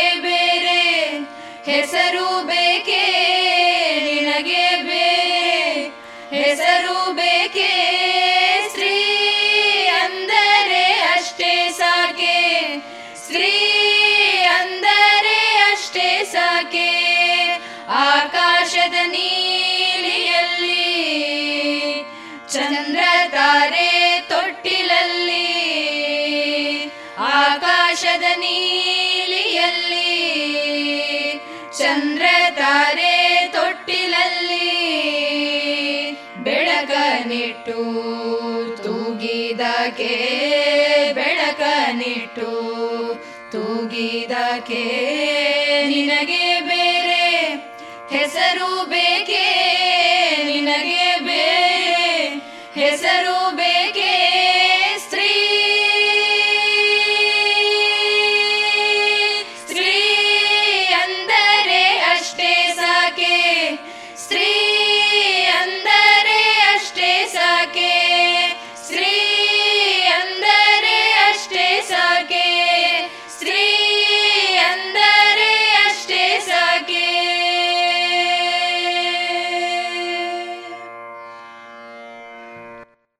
ಹೆಣ್ಣು ಸಂಸಾರದ ಕಣ್ಣು ಎಂಬಂತೆ ಹೆಣ್ಣು ಸಮಾಜದ ಕಣ್ಣು ಕೂಡ ಹೌದು. ಏಕೆಂದರೆ ಹೆಣ್ಣೊಂದು ಕಲಿತರೆ ಶಾಲೆಯೊಂದು ತೆರೆದಂತೆ ಎಂಬ ನುಡಿಯನ್ನು ಕೇಳುತ್ತೇವೆ. ಇದೀಗ ಮನೀಷಾ ಶೆಟ್ಟಿ ಇವರಿಂದ ಸ್ತ್ರೀಯ ಕುರಿತಾದ ಒಂದು ಲೇಖನ. ಎಲ್ಲಿ ಹೆಣ್ಣನ್ನು ಆರಾಧಿಸುತ್ತಾರೋ, ಗೌರವಿಸುತ್ತಾರೋ, ಅಲ್ಲಿ ದೇವತೆಗಳು ನೆಲೆಸುತ್ತಾರೆ ಎಂಬ ಮಾತಿದೆ. ಮೊದಲನೆಯದಾಗಿ, ಎಲ್ಲ ಮಹಿಳೆಯರಿಗೂ ಕೂಡ ವಿಶ್ವ ಮಹಿಳಾ ದಿನಾಚರಣೆಯ ಹಾರ್ದಿಕವಾದಂತಹ ಶುಭಾಶಯಗಳನ್ನು ತಿಳಿಸುತ್ತಾ ಭಾರತೀಯ ಸಂಸ್ಕೃತಿಯಲ್ಲಿ ಮಹಿಳೆಯರಿಗೆ ವಿಶಿಷ್ಟವಾದಂತಹ ಸ್ಥಾನವಿದೆ. ಸುಶಿಕ್ಷಿತ ಗೃಹಿಣಿ, ಉದ್ಯೋಗಸ್ಥ ಮಹಿಳೆ ದೇಶದ ಆಸ್ತಿ ಮಾತ್ರವಲ್ಲದೆ ದೇಶದ ಹೆಮ್ಮೆ ಕೂಡ ಹೌದು. ಹೆಣ್ಣು ಮಗಳಾಗಿ, ಸೋದರಿಯಾಗಿ, ಮಡದಿಯಾಗಿ ತಾಯಿಯಾಗಿ ಕುಟುಂಬದಲ್ಲಿನ ಅವಿಭಾಜ್ಯ ಅಂಗವಾಗಿರುತ್ತಾಳೆ. ಧಾರ್ಮಿಕ, ರಾಜಕೀಯ, ಸಾಹಿತ್ಯ ಕ್ಷೇತ್ರಗಳಲ್ಲಿ ಮಾತ್ರವಲ್ಲದೆ ಸಾಹಸ, ಕಲೆ, ವಿಜ್ಞಾನ, ಕ್ರೀಡೆ, ಸಂಗೀತ ಹೀಗೆ ಸರ್ವ ಕ್ಷೇತ್ರಗಳನ್ನು ಮಹಿಳೆ ಪ್ರತಿನಿಧಿಸಿದ್ದಾಳೆ. ಮಹಿಳೆಯು ಸಮಾಜದ ಜೀವನಾಡಿಯಾಗಿದ್ದು ಮಹಿಳೆಯರ ಅಭಿವೃದ್ಧಿ ಸಬಲೀಕರಣಕ್ಕೆ ಸಂಬಂಧಿಸಿದ ಕೂಗು ಬಹಳ ಹಿಂದಿನದು. ನಿಜವಾದ ಅರ್ಥದಲ್ಲಿ ಮಹಿಳೆಯರು ಸಮುದಾಯವೊಂದರಲ್ಲಿ ವಾಸ್ತವವಾಗಿ ಹೊಂದಿರುವ ಸಾಮಾಜಿಕ, ಆರ್ಥಿಕ ಸ್ಥಾನಮಾನಗಳು ಸಮಾಜವೊಂದರ ಸಮೃದ್ಧಿಯನ್ನ ನಿರ್ಧರಿಸುತ್ತದೆ.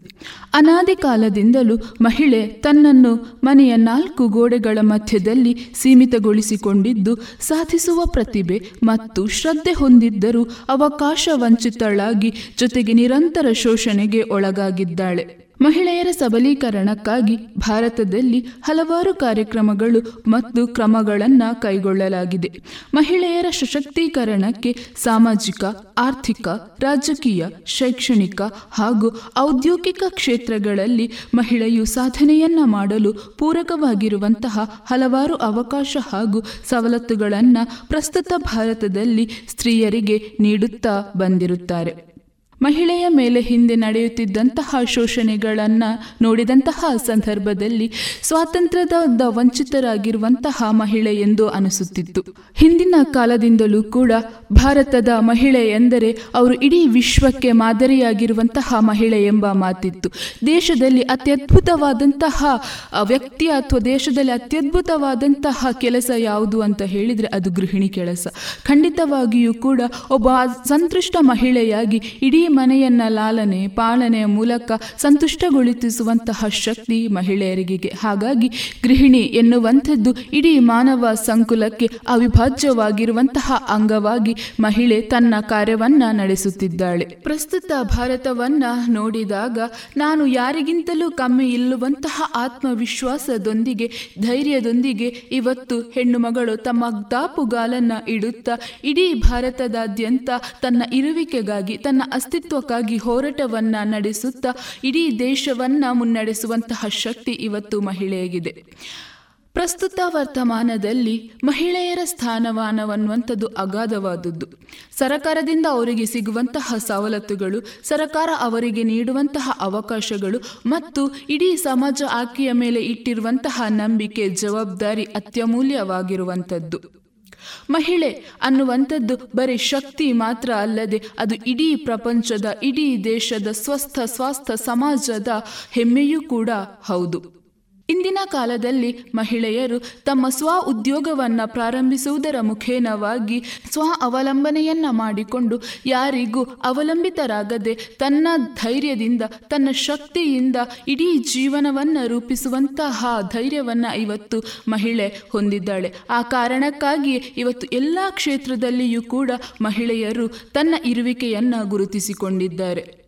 ಒಬ್ಬ ಮಹಿಳೆ ಯಾವುದೇ ಕೆಲಸದಲ್ಲಿ ಇದ್ದರೂ, ಎಷ್ಟೇ ಒತ್ತಡದಲ್ಲಿ ಇದ್ದರೂ ಅಥವಾ ಎಷ್ಟೇ ಎತ್ತರವಾದಂತಹ ಸ್ಥಾನದಲ್ಲಿ ಇದ್ದರೂ ಆಕೆಯ ಒಳಗೆ ಇರುವಂತಹ ತಾಯ್ತನ ಅಥವಾ ಹೆಣ್ಣುತನ ಅಂತ ನಾವು ಏನು ಹೇಳ್ತೀವಿ, ಅದು ಖಂಡಿತವಾಗಿಯೂ ಕೂಡ ಯಾವುದೇ ಕಾರಣಕ್ಕೂ ಮಾಸುವುದಿಲ್ಲ.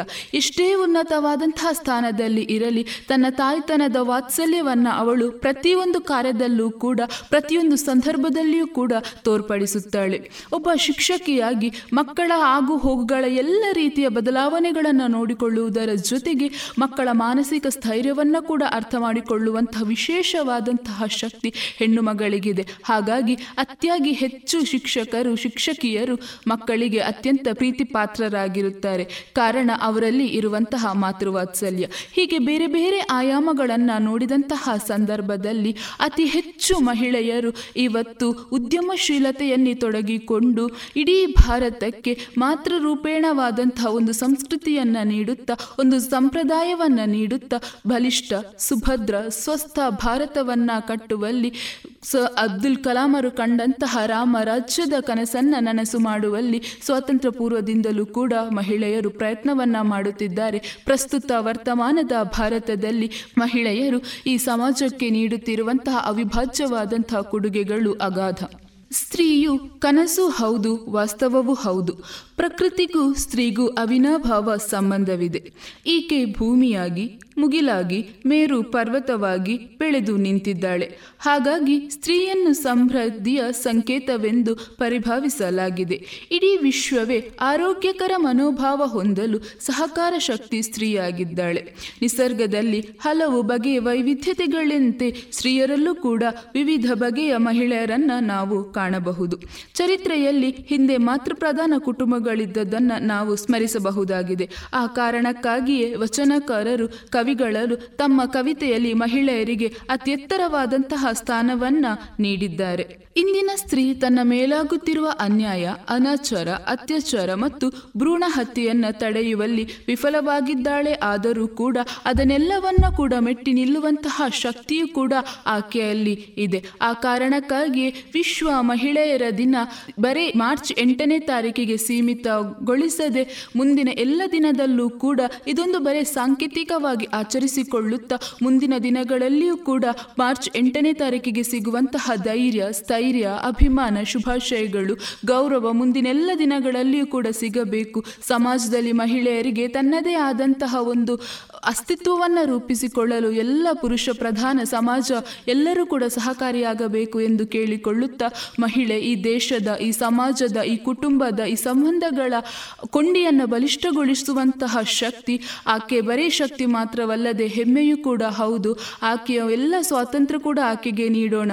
ಮುಂದಿನ ಭವಿಷ್ಯದ ಭಾರತವನ್ನು ಕಟ್ಟುವಲ್ಲಿ ಆಕೆಯ ಕೊಡುಗೆಯು ಕೂಡ ಅಪಾರವಾಗಲಿ ಎನ್ನುವಂತ ಹಾರೈಸುತ್ತಾ, ಪ್ರತಿಯೊಬ್ಬ ಮಹಿಳೆಯರಿಗೂ ಕೂಡ, ಪ್ರತಿಯೊಬ್ಬ ಹೆಣ್ಣು ಮಗಳಿಗೂ ಕೂಡ ಹೆಣ್ಣಾಗಿ ಹುಟ್ಟಿದ್ದಕ್ಕೆ, ಸ್ತ್ರೀಯಾಗಿ ಹುಟ್ಟಿದ್ದಕ್ಕೆ ಗೌರವವಿರಲಿ. ಆ ಗೌರವ ಇತರರಲ್ಲಿಯೂ ಮೂಡುವಂತಹ ನಡವಳಿಕೆಗಳು ನಮ್ಮದಾಗಲಿ.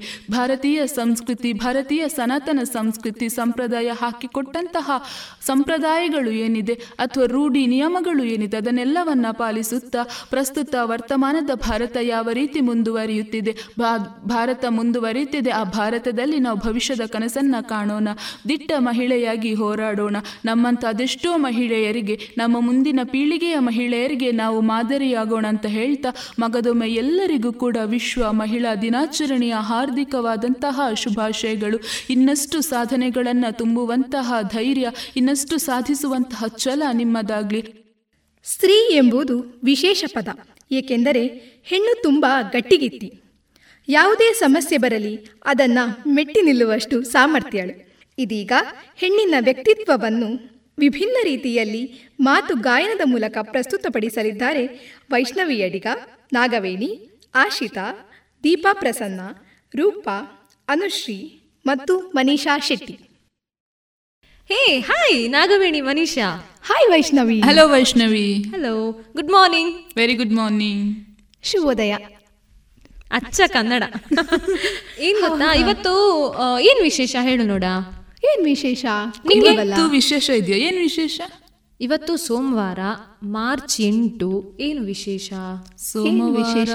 ಮಾರ್ಚ್ ಎಂಟು. ಸೋಮವಾರ ಅನ್ನೋದೇ ವಿಶೇಷನಾ? ಅಲ್ಲ ಮಾರ್ಚ್ ಎಂಟು ಓಕೆ ನಾನೇ ಹೇಳ್ಬಿಡ್ತೀನಿ. ಇವತ್ತು ವಿಶ್ವ ಮಹಿಳಾ ದಿನಾಚರಣೆ. ಓ ಹೌದಾ? ವಿಶ್ವ ಮಹಿಳಾ ಅಂದ್ರೆ ನಮ್ಮ ದಿನಾಚರಣೆ. ನಮ್ಮ ದಿನಾಚರಣೆ ಕರೆಕ್ಟ್ ಪ್ರತಿಯೊಬ್ಬರಿಗೂ ಫಾ ನಮ್ಮ ಈಗ ಮದರ್ಸ್ ಡೇ ಫಾದರ್ಸ್ ಡೇ ಆ ಡೇ ಈ ಡೇ ಎಲ್ಲ ಡೇ ಇದೆ. ಸೊ ಹಾಗೆ ವಿಮೆನ್ಸ್ ಡೇ ಮರ್ತೋಗಿತ್ತಲ್ವ? ನಮ್ಮ ಬ್ಯುಸಿ ಲೈಫ್ ಅನ್ನೋದೇ ಹೀಗೆ. ಮರ್ತೋಗ್ಬಿಡ್ತೀವಿ ನಾವು ಪ್ರತಿಯೊಂದು ಹೌದು ವೈಷ್ಣವಿ ಮರ್ತೋಗ್ತದೆ. ಹೌದು. So happy women's day the beautiful women's thank you Vaishnavi wish you the same thank you ಹಾಗಾದ್ರೆ ನಾವು ಇವತ್ತು ಮೂವರು ಸೇರಿದ್ದೇವೆ. ಅರ್ಲಿ ಮಾರ್ನಿಂಗ್ ಹೌದು. ಸೊ ಇವತ್ತಿನ ವಿಮೆನ್ಸ್ ಡೇ ಬಗ್ಗೆ ಮಾತಾಡಿದ್ರೇನು? ಖಂಡಿತವಾಗಿಯೂ ಕೂಡ ಒಂದು ಅದ್ಭುತವಾದಂತಹ ಟಾಪಿಕ್ ವೈಷ್ಣವಿ. ಯಾಕೆಂದ್ರೆ ಮಹತ್ತರವಾದಂತಹ ಬದಲಾವಣೆ ಅನಾದಿ ಕಾಲದಿಂದಲೂ ಪ್ರಸ್ತುತ ವರ್ತಮಾನದವರೆಗೂ ಕೂಡ ಅದ್ಭುತವಾದಂತಹ ಬದಲಾವಣೆ ಅಂತ ಹೇಳಿದ್ರೆ ಮಹಿಳೆಯರಿಗೆ ಸಿಕ್ಕಿರುವಂತಹ ಸ್ವಾತಂತ್ರ್ಯ ಅಲ್ವಾ? ನಿಜವಾಗಿ ಅಂದ್ರೆ ನಮ್ಮ ಪ್ರಾಚೀನ ಸಂಸ್ಕೃತಿಯನ್ನ ನೋಡಿದ್ರೆ ನಾಲ್ಕು ಗೋಡೆಯ ಮಧ್ಯೆ ಮಹಿಳೆ ಇದ್ದು ಬರೇ ಪಪ್ಪಡ್ ಪೌಡರ್ ಕಿಚನ್ ಕಿಟ್ಸ್ ಅಂತ ಇದ್ದಂತ ಮಹಿಳೆ. ಇವತ್ತು ಒಬ್ಬ ಎಂಟರ್ಪ್ರಿನಿಯರ್ ಆಗಿ ಒಬ್ಬ ಇಂಜಿನಿಯರಿಂಗ್ ಆಗಿ ಒಬ್ಳು ಡಾಕ್ಟರ್ ಆಗಿ ಬಂದಿದ್ದಾಳೆ ಅಂತ ಹೇಳಿದ್ರೆ ಅವಳ ಒಳಗಿರುವಂತಹ ಇನ್ನರ್ ಇಂಜಿನಿಯರಿಂಗ್ ಅಂತ ನಾವೇನು ಹೇಳ್ತೀವಲ್ಲ ಅದು ಎಷ್ಟು ಅಭೂತಪೂರ್ವವಾದದ್ದು ಅಂತ ಒಂದ್ಸಲ ಲೆಕ್ಕ ಹಾಕಿ ನೋಡೋಣ. ಖಂಡಿತ ಖಂಡಿತ. ನೀನ್ ಹೇಳ್ತಿರೋದು ಖಂಡಿತ ಸತ್ಯ.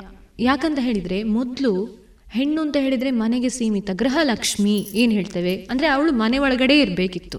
ಅವಳಿಗೆ ಹೊರಗಡೆ ಬರಬಾರ್ದು, ಅವಳು ಯಾರೊಟ್ಟಿಗೂ ಸೇರಬಾರ್ದು, ಅವಳಿಗೆ ಎಜುಕೇಷನ್ ಈ ಶಿಕ್ಷಣ ಅನ್ನೋದು ವಂಚಿತಳಾಗಿಯೇ ಇರ್ತಿದ್ಲು ಮೊದಲು. ಆದರೆ ಈಗ ಹಾಗಲ್ಲ. ಕಾಲ ಬದಲಾದ ಹಾಗೆ ಎಲ್ಲವನ್ನೂ ಮನುಷ್ಯ ಏನು ನಾವು ಅಡಾಪ್ಷನ್ ಅಂತ ಏನು ಹೇಳ್ತೇವೆ ಇಂಗ್ಲೀಷಲ್ಲಿ? ಅದನ್ನು ಅವನು ತನ್ನ ಜೀವನದೊಟ್ಟಿಗೆ ಅವನದನ್ನು ಅಳವಡಿಸ್ಕೊಳ್ತಾ ಹೋಗ್ತಾ ಇದ್ದಾನೆ. ಅದೇ ರೀತಿ ಹೆಣ್ಣಿಗೂ ಒಂದು ಸ್ಥಾನಮಾನವನ್ನು ಈಗ ಈಗ ಕೆಲವೊಂದು ಪ್ರಸ್ತುತ ವರ್ಷಗಳಲ್ಲಿ ಕೊಡ್ತಾ ಬಂದಿದ್ದಾನೆ.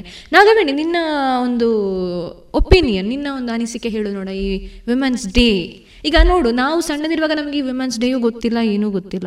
ನಿಜವಾಗ್ಲು ನನ್ ನನ್ಗಂತೂ ಗೊತ್ತೇ ಇರಲಿಲ್ಲ. ಮಕ್ಕಳ ದಿನಾಚರಣೆ. ಸ್ವಾತಂತ್ರ್ಯ ದಿನಾಚರಣೆ ಗಣರಾಜ್ಯೋತ್ಸವ. ಇದು ಮೂರಕ್ಕೆ ಚಾಕ್ಲೇಟ್ ಸಿಕ್ತಿತ್ತು ಅದೊಂದು ಹಂಪಿತ್ತು ಈ ಯಾವುದೇ ಬೇರೆ ಡೇಗಳು ಯಾವುದೇ ವಿಮೆನ್ಸ್ ಡೇ ಆಗಿರ್ಲಿ ಅಥವಾ ಫಾದರ್ಸ್ ಡೇ ಆಗಿರ್ಲಿ ಮದರ್ಸ್ ಡೇ ಆಗಿರಲಿ ಅದು ಗೊತ್ತಿತ್ತ ಅಥವಾ ನಾವು ಅಷ್ಟೊಂದು ನಮ್ಮ ಗಮನಕ್ಕೆ ಗಮನಕ್ಕೆ ಬರ್ತಿರ್ಲಿಲ್ಲ ಮೆಚೂರಿಟಿ ಅಂತ ಇರಲಿಲ್ಲ. ಸೊ ಈಗ ಮನೀಷಾ ನಿನ್ಗೆ ನೀನ್ ಹೇಗೆಲ್ಲ ಆಚರಿಸ್ತಿ ಒಂದು ಮಹಿಳಾ ದಿನಾಚರಣೆ? ನಿಂಗೆ ಯಾವ ಒಂದು ನಿನ್ನ ಏಜ್ ಅಲ್ಲಿ ಗೊತ್ತಾಯ್ತು? ಮಹಿಳೆಯರಿಗೂ ಒಂದು ದಿನ ಅಂತ ಮಾಡಿದ್ದಾರೆ ಅಮ್ಮನಿಗೊಂದು ದಿನ ಅಂತ ಇದೆ. ಖಂಡಿತವಾಗಿಯೂ ಕೂಡ. ಯಾವಾಗ ನಮಗೆ ನಾವೆಲ್ಲ ತುಂಬ ರೂರಲ್ ಪ್ಲೇಸಲ್ಲಿ ಕಲ್ತವರು ತುಂಬ ಗ್ರಾಮೀಣವಾದಂಥ ಪ್ರದೇಶದಲ್ಲಿ ಕಲ್ತು ಬಂದ ಕಾರಣಕ್ಕೆ ಕನ್ನಡ ಮೀಡಿಯಮಲ್ಲಿ ಕಲ್ತು ಬಂದ ಕಾರಣಕ್ಕೆ ಈ ಡೇಸ್ಗಳೆಲ್ಲ ನಮ್ಗೆ ಗೊತ್ತಿರೋದು ತುಂಬ ಕಮ್ಮಿ. ರಾಷ್ಟ್ರೀಯ ಹಬ್ಬಗಳು ರಾಷ್ಟ್ರೀಯ ದಿನಾಚರಣೆಗಳು ಮಾತ್ರ ನಮಗೆ ಗೊತ್ತಿದ್ದದ್ದು.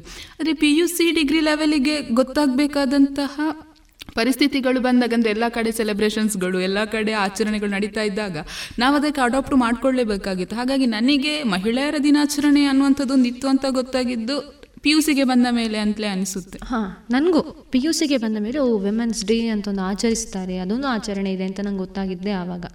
ನಿಜವಾಗ್ಲೂ ನೋಡು, ನಾನು ಪುರಾಣದ್ದು ಒಂದು ಹಿನ್ನೆಲೆ ತಗೊಂಡ್ರೆ ಎಲ್ಲದಕ್ಕೂ ಕಾರಣಕರ್ತಳು ಆದಿಮಾಯಿ ಅಂದರೆ ಆದಿಪರಾಶಕ್ತಿ, ಈಗ ನಾವು ದೇವಿ ಮಹಾತ್ಮೆಯನ್ನು ತಗೊಂಡಾಗ ಆದಿಮಾಯಿ ಅಂತ ಹೇಳ್ತೇವೆ.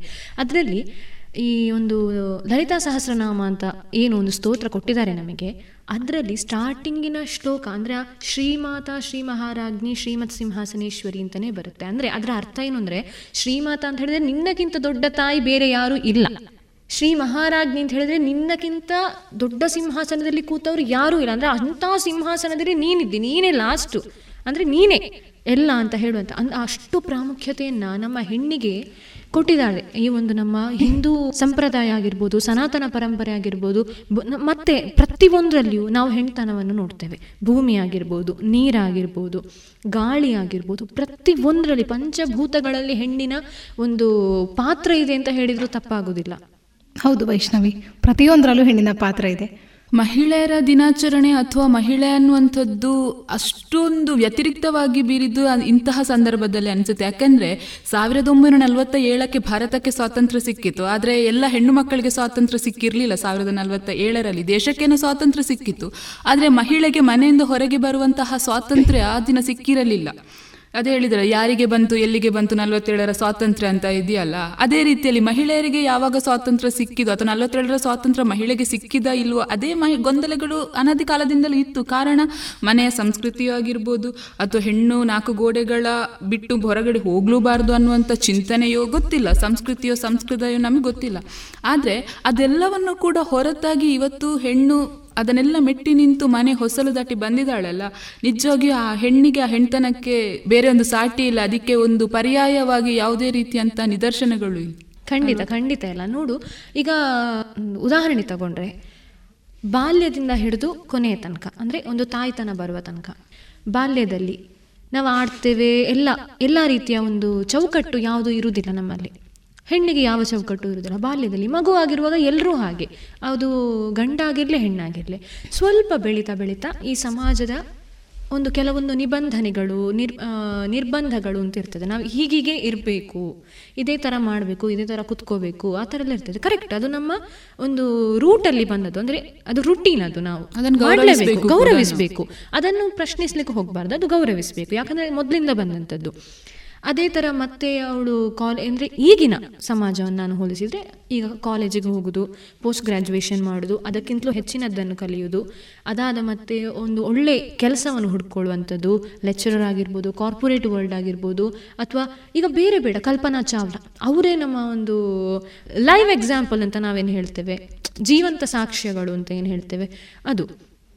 ಕಲ್ಪನಾ ಚಾವ್ಲಾ ಆಗಿರ್ಬೋದು ಹಿಮಾ ದಾಸ್ ಆಗಿರ್ಬೋದು ಪಿ ವಿ ಸಿಂಧು ಆಗಿರ್ಬೋದು ಮತ್ತು ಅನೇಕ ಅನೇಕ ಮಹಿಳೆಯರು. ನಂಗೆ ಅವ್ರ ಹೆಸರು ನೆನಪಾಗ್ತಾ ಇಲ್ಲ. ಮಂಗಳೂರು ಅಲ್ಲಿ ಒಂದು ಡಾಬಾ ಇಟ್ಕೊಂಡು ಅಂದರೆ ಅವರೇ ಸ್ವಂತ ದುಡಿಮೆ ಅವರದ್ದು. ಸಂಜೆ ಆಗುವಾಗ ಡಾಬಾ ಈ I T B T company ಈ ಡಾಕ್ಟರ್ಸ್ ಅವರೆಲ್ಲ ಹೋಗಿ ಅವರ ಡಾಬಾ ಆ ಒಂದು ಗಾಡಿಯಲ್ಲಿ ಅವ್ರು ಏನು ದೋಸೆ ಅದೆಲ್ಲ ಮಾಡ್ತಾರೆ ಅದನ್ನು ಕನ್ಸ್ಯೂಮ್ ಮಾಡುವಂಥ ಒಂದು ಕಸ್ಟಮರ್ಸ್ ಅಂದರೆ ಇಲ್ಲಿ ಏನು ಅಂತ ಹೇಳಿದ್ರೆ ಅವರ ಬಿಸ್ನೆಸ್ ಇಂಪಾರ್ಟೆಂಟ್ ಅಲ್ಲ. ಆ ಒಂದು ಲೇಡಿ ಮಾಡಿದ ಸಾಧನೆ ಇಂಪಾರ್ಟೆಂಟ್ ಅದನ್ನು ಎಷ್ಟೋ ಕಂಪನಿಗಳು ರೆಕಗ್ನೈಸ್ ಮಾಡಿದೆ. ಅವರ ಹೆಸರು ನೆನಪಾಗ್ತಾ ಇಲ್ಲ ನನಗೆ ಆದರೆ ಅಂಥವರ, ಅಂಥ ಒಂದು ದಿಟ್ಟತನ ಮಹಿಳೆಯಲ್ಲಿದೆ. ಅದೇ ಹೇಳುದಲ್ಲ, ದುರ್ಗಾಶಕ್ತಿ ಮಹಿಳೆ. ಪ್ರತಿಯೊಂದು ಹೆಣ್ಣಲ್ಲಿಯೂ ಆ ಒಂದು ಶಕ್ತಿ ಖಂಡಿತವಾಗಿಯೂ ಇದೆ. ನಾವು ಅದನ್ನು ನಮ್ಮಲ್ಲಿ ಪರಿಚಯಿಸ್ಕೊಳ್ಳಿಕ್ಕೆ ನಾವು ತಯಾರಿಲ್ಲ ಅಂತ ಅಷ್ಟೇ. ಯಾಕಂತ ಹೇಳಿದರೆ ಕೆಲವೊಂದು ಸಂದರ್ಭದಲ್ಲಿ ಹೆಣ್ಣು ಪ್ರತಿಯೊಂದು ಕಾರ್ಯವನ್ನು, ಅಂದರೆ ಅದೇ ಹೇಳುದಲ್ಲ, ಅಮ್ಮನಿಗೆ ಎರಡೇ ಕೈ ಇರುದು ಬಟ್ ಅವಳ ಆ ಕಾಣದ ಎಂಟು ಕೈ ಇರ್ತದಲ್ಲ? ಈಗ ದೇವಿಗೆ ಹೀಗೆ ಎಂಟು ಕೈ, ನಾಲ್ಕು ಕೈ ಈಚೆ, ನಾಲ್ಕು ಕೈ ಈಚೆ ಇರ್ತದೆ, ಅದೇ ಥರ ಅಮ್ಮನಿಗೆ ಅವಳು ಬೆಳಿಗ್ಗೆ ಎದ್ದು ಟಿಫಿನ್ ಮಾಡಬೇಕು ಗಂಡನಿಗೆ ಅದು ಮಕ್ಕಳನ್ನೆಲ್ಲ ಹೊರಡಿಸಿ ಆಫೀಸಿಗೆ ಶಾಲೆಗೆ ಕಳಿಸಬೇಕು, ಮನೆ ಕೆಲಸ ಮಾಡಬೇಕು ಆ ಅತ್ತೆ, ಮಾವ ಇದ್ದಾರೆ ಅಂತ ಹೇಳಿದರೆ ಅವರದ್ದು ಕೆಲಸ ಅಂದರೆ ಏನು ಮನೆಯದೇನು ಚಟುವಟಿಕೆ ಇರ್ತದೆ? ಪ್ರತಿಯೊಂದನ್ನು ನಿಭಾಯಿಸುವವಳು ಅಮ್ಮ. ಹೆಣ್ಣು. ಅದೇ ಥರ ನಾವು ಪ್ರಕೃತಿಯನ್ನು ತಗೊಂಡಾಗ ಪ್ರಕೃತಿಯೂ ಹೆಣ್ಣು. ಪ್ರತಿಯೊಂದನ್ನು ನಮಗೆ ಹೆಣ್ಣೆ ಕೊಡ್ತಾ ಇರುವಂಥದ್ದು, ಜೀವದಾನ ಮಾಡ್ತಾ ಇರುವಂಥವಳೆ ಹೆಣ್ಣು. ಖಂಡಿತವಾಗಿಯೂ ಕೂಡ ಇವಾಗ ನಾವು ನಮ್ಮ ವರ್ತಮಾನದ ಸಮಾಜವನ್ನು ನೋಡ್ತಿದ್ರು ಕೂಡ ಮಹಿಳೆಯರಿಗೆ ಸಿಗ್ತಾ ಇರುವ ಸಿಗ್ತಾ ಇರುವಂತಹ ಗೌರವದ ಸ್ಥಾನಮಾನಗಳು. ಹಿಂದೆ ಏನು ಗಂಡು ಹೆಣ್ಣು ಅಂತ ಭೇದ ಇತ್ತು. ಈಗ ಖಂಡಿತವಾಗಿ ಕೂಡ ಅದು ವರ್ತಮಾನ ಜಗತ್ತಿನಲ್ಲಿ ಶೇಕಡವಾರು ಬಹಳ ಕಡಿಮೆಯಾಗಿದೆ. ಖಂಡಿತ ಖಂಡಿತ. ಪುರುಷರು ಕೂಡ ಅಷ್ಟೇ. ಹೆಣ್ಣು ಮಕ್ಕಳಿಗೀಗ ಅವರದೇ ಆದಂತಹ ಗೌರವವನ್ನ ನೂರು ಶೇಕಡ ಅಲ್ಲದಿದ್ರೂ ಕೂಡ ಕೆಲವೊಂದು ಶೇಕಡದಷ್ಟು ಗೌರವ ಖಂಡಿತವಾಗಿ ಕೂಡ ಹೆಣ್ಮಕ್ಳಿಗೆ ಸಿಗ್ತಾ ಇದೆ. ಅದು ಅವಳಲ್ಲಿರುವಂತಹ ವ್ಯಕ್ತಿತ್ವನೋ ಅಥವಾ ಅವಳ ಇರುವಿಕೆಯ ಖಂಡಿತವಾಗಿಯೂ ಕೂಡ ಹಿಂದಿನ ಯಾಕೆ ಈ ಮಹಿಳೆಗೆ ಸ್ವಾತಂತ್ರ್ಯ ಸಿಕ್ಕಿತ್ತು ಅಂತ ಹೇಳಿದ್ರೆ, ಮಹಿಳೆ ಯಾವಾಗ ತನ್ನ ಅಸ್ತಿತ್ವದ ಪ್ರಶ್ನೆಯನ್ನ ಮಾಡ್ಕೊಳ್ತಾಳೋ ಅಥವಾ ಮಹಿಳೆ ಯಾವಾಗ ತಾವು ಇರುವಿಕೆಗೆ ಸಾಕ್ಷಿಗಳನ್ನು ಹುಡುಕ್ತಾಳೋ ಅಂತಹ ಸಂದರ್ಭ ನಮ್ಗೇನೂ ಇಲ್ಲ. ನಮ್ಗೇನು ಇದೆ ಮನೆಯಲ್ಲಿ ಮಾಡಿದ ನಾಲ್ಕು ಪಪ್ಪಡಗಳು ನಾಲ್ಕು ಉಪ್ಪಿನಕಾಯಿಗಳು, ಇದೇ ರೀತಿ ಇದ್ದದ್ದು. ಆದರೆ ಹೊರಗಿನ ಪ್ರಪಂಚದ ಬಗ್ಗೆ ನಮಗೆ ಎಷ್ಟು ಗೊತ್ತುಂಟು? ತಮ್ಮ ಇರುವಿಕೆಯನ್ನು ತೋರಿಸಬೇಕಲ್ಲ ನಾವು. ಖಂಡಿತವಾಗಿಯೂ ಕೂಡ ಆ ಇರುವಿಕೆಯನ್ನು ತೋರಿಸ್ಲಿಕ್ಕೋಸ್ಕರ ಮಹಿಳೆ ಬೆಳೆದು ಬಂದ ರೀತಿ ಇದೆಯಲ್ಲ? ಅದು ಮಾದರಿಯಾಗಿರುವಂಥದ್ದು ನಿಜವಾಗಿಯೂ ಕೂಡ. ಖಂಡಿತ ಖಂಡಿತ ಮನೀಷಾ. ಇನ್ನೊಂದು ರೀತಿ ನೋಡಿ ಒಂದು ಮನೆಯಲ್ಲಿ ಹೆಣ್ಣು ಮಗಳು ಒಂದು ಗಂಡು ಮಗು ಎರಡಿದ್ದಾಳೆ. ಅವಳು ಅಕ್ಕನಾಗಿ ಅಮ್ಮನ ಸ್ಥಾನವನ್ನು ತುಂಬುತ್ತಾಳೆ ಪ್ರತಿಯೊಂದನ್ನು ಆ ಒಂದು ತಮ್ಮನಿಗೆ ಏನು ಗೈಡೆನ್ಸ್ ಕೊಡಬೇಕು ಏನು ಮಾರ್ಗದರ್ಶನ ಕೊಡಬೇಕು ಪ್ರತಿಯೊಂದನ್ನು ಮಾಡುವಳು ಹೆಣ್ಣು. ಅವಳಿಗೆ ಹೇಳಿಕೊಡ್ಬೇಕು ಅಂತಿಲ್ಲ. ನೀನು ಇಂಥದ್ದೇ, ಅಂದರೆ ಅದು ಆಟೋಮೆಟಿಕ್ ಆಗಿ ಬರುವಂಥದ್ದು. ನಮ್ಮಲ್ಲಿ ತನ್ನಷ್ಟಕ್ಕೆ ಆ ಒಂದು ಹೆಣ್ಣು, ಆ ಸ್ತ್ರೀ ಅಂತ ಹೇಳಿ ನಾನು ಏನು ಆ ದುರ್ಗಾ ಶಕ್ತಿ ಅಂತ ಹೇಳಿದ್ನ, ಅದು ಪ್ರತಿಯೊಂದು, ಆ ಒಂದು ಸಮಯದಲ್ಲಿ ಅದು ಹೊರಗಡೆ ಬರ್ತದೆ. ಅಷ್ಟೇ ಅಲ್ಲ, ಇನ್ನೊಂದು ರೀತಿ ನೋಡಿ, ಕೆಲವೊಂದು ಮನೆಗಳಲ್ಲಿ ತಾಯಿಯನ್ನ, ಅಂದರೆ ಆ ಒಂದು ಹೆಣ್ಣನ್ನು ತುಂಬ ಕೀಳಾಗಿ ನೋಡ್ತಾರೆ. ಅಂದರೆ ಮಕ್ಕಳೇ ನಿನಗೇನು ಗೊತ್ತಿಲ್ಲ, ಅಮ್ಮ ನಿನ್ನಿಂದ ಆಗಲಿಕ್ಕಿಲ್ಲ, ಅಮ್ಮ ನಿನಗಿದು ಗೊತ್ತಾಗೋದಿಲ್ಲ.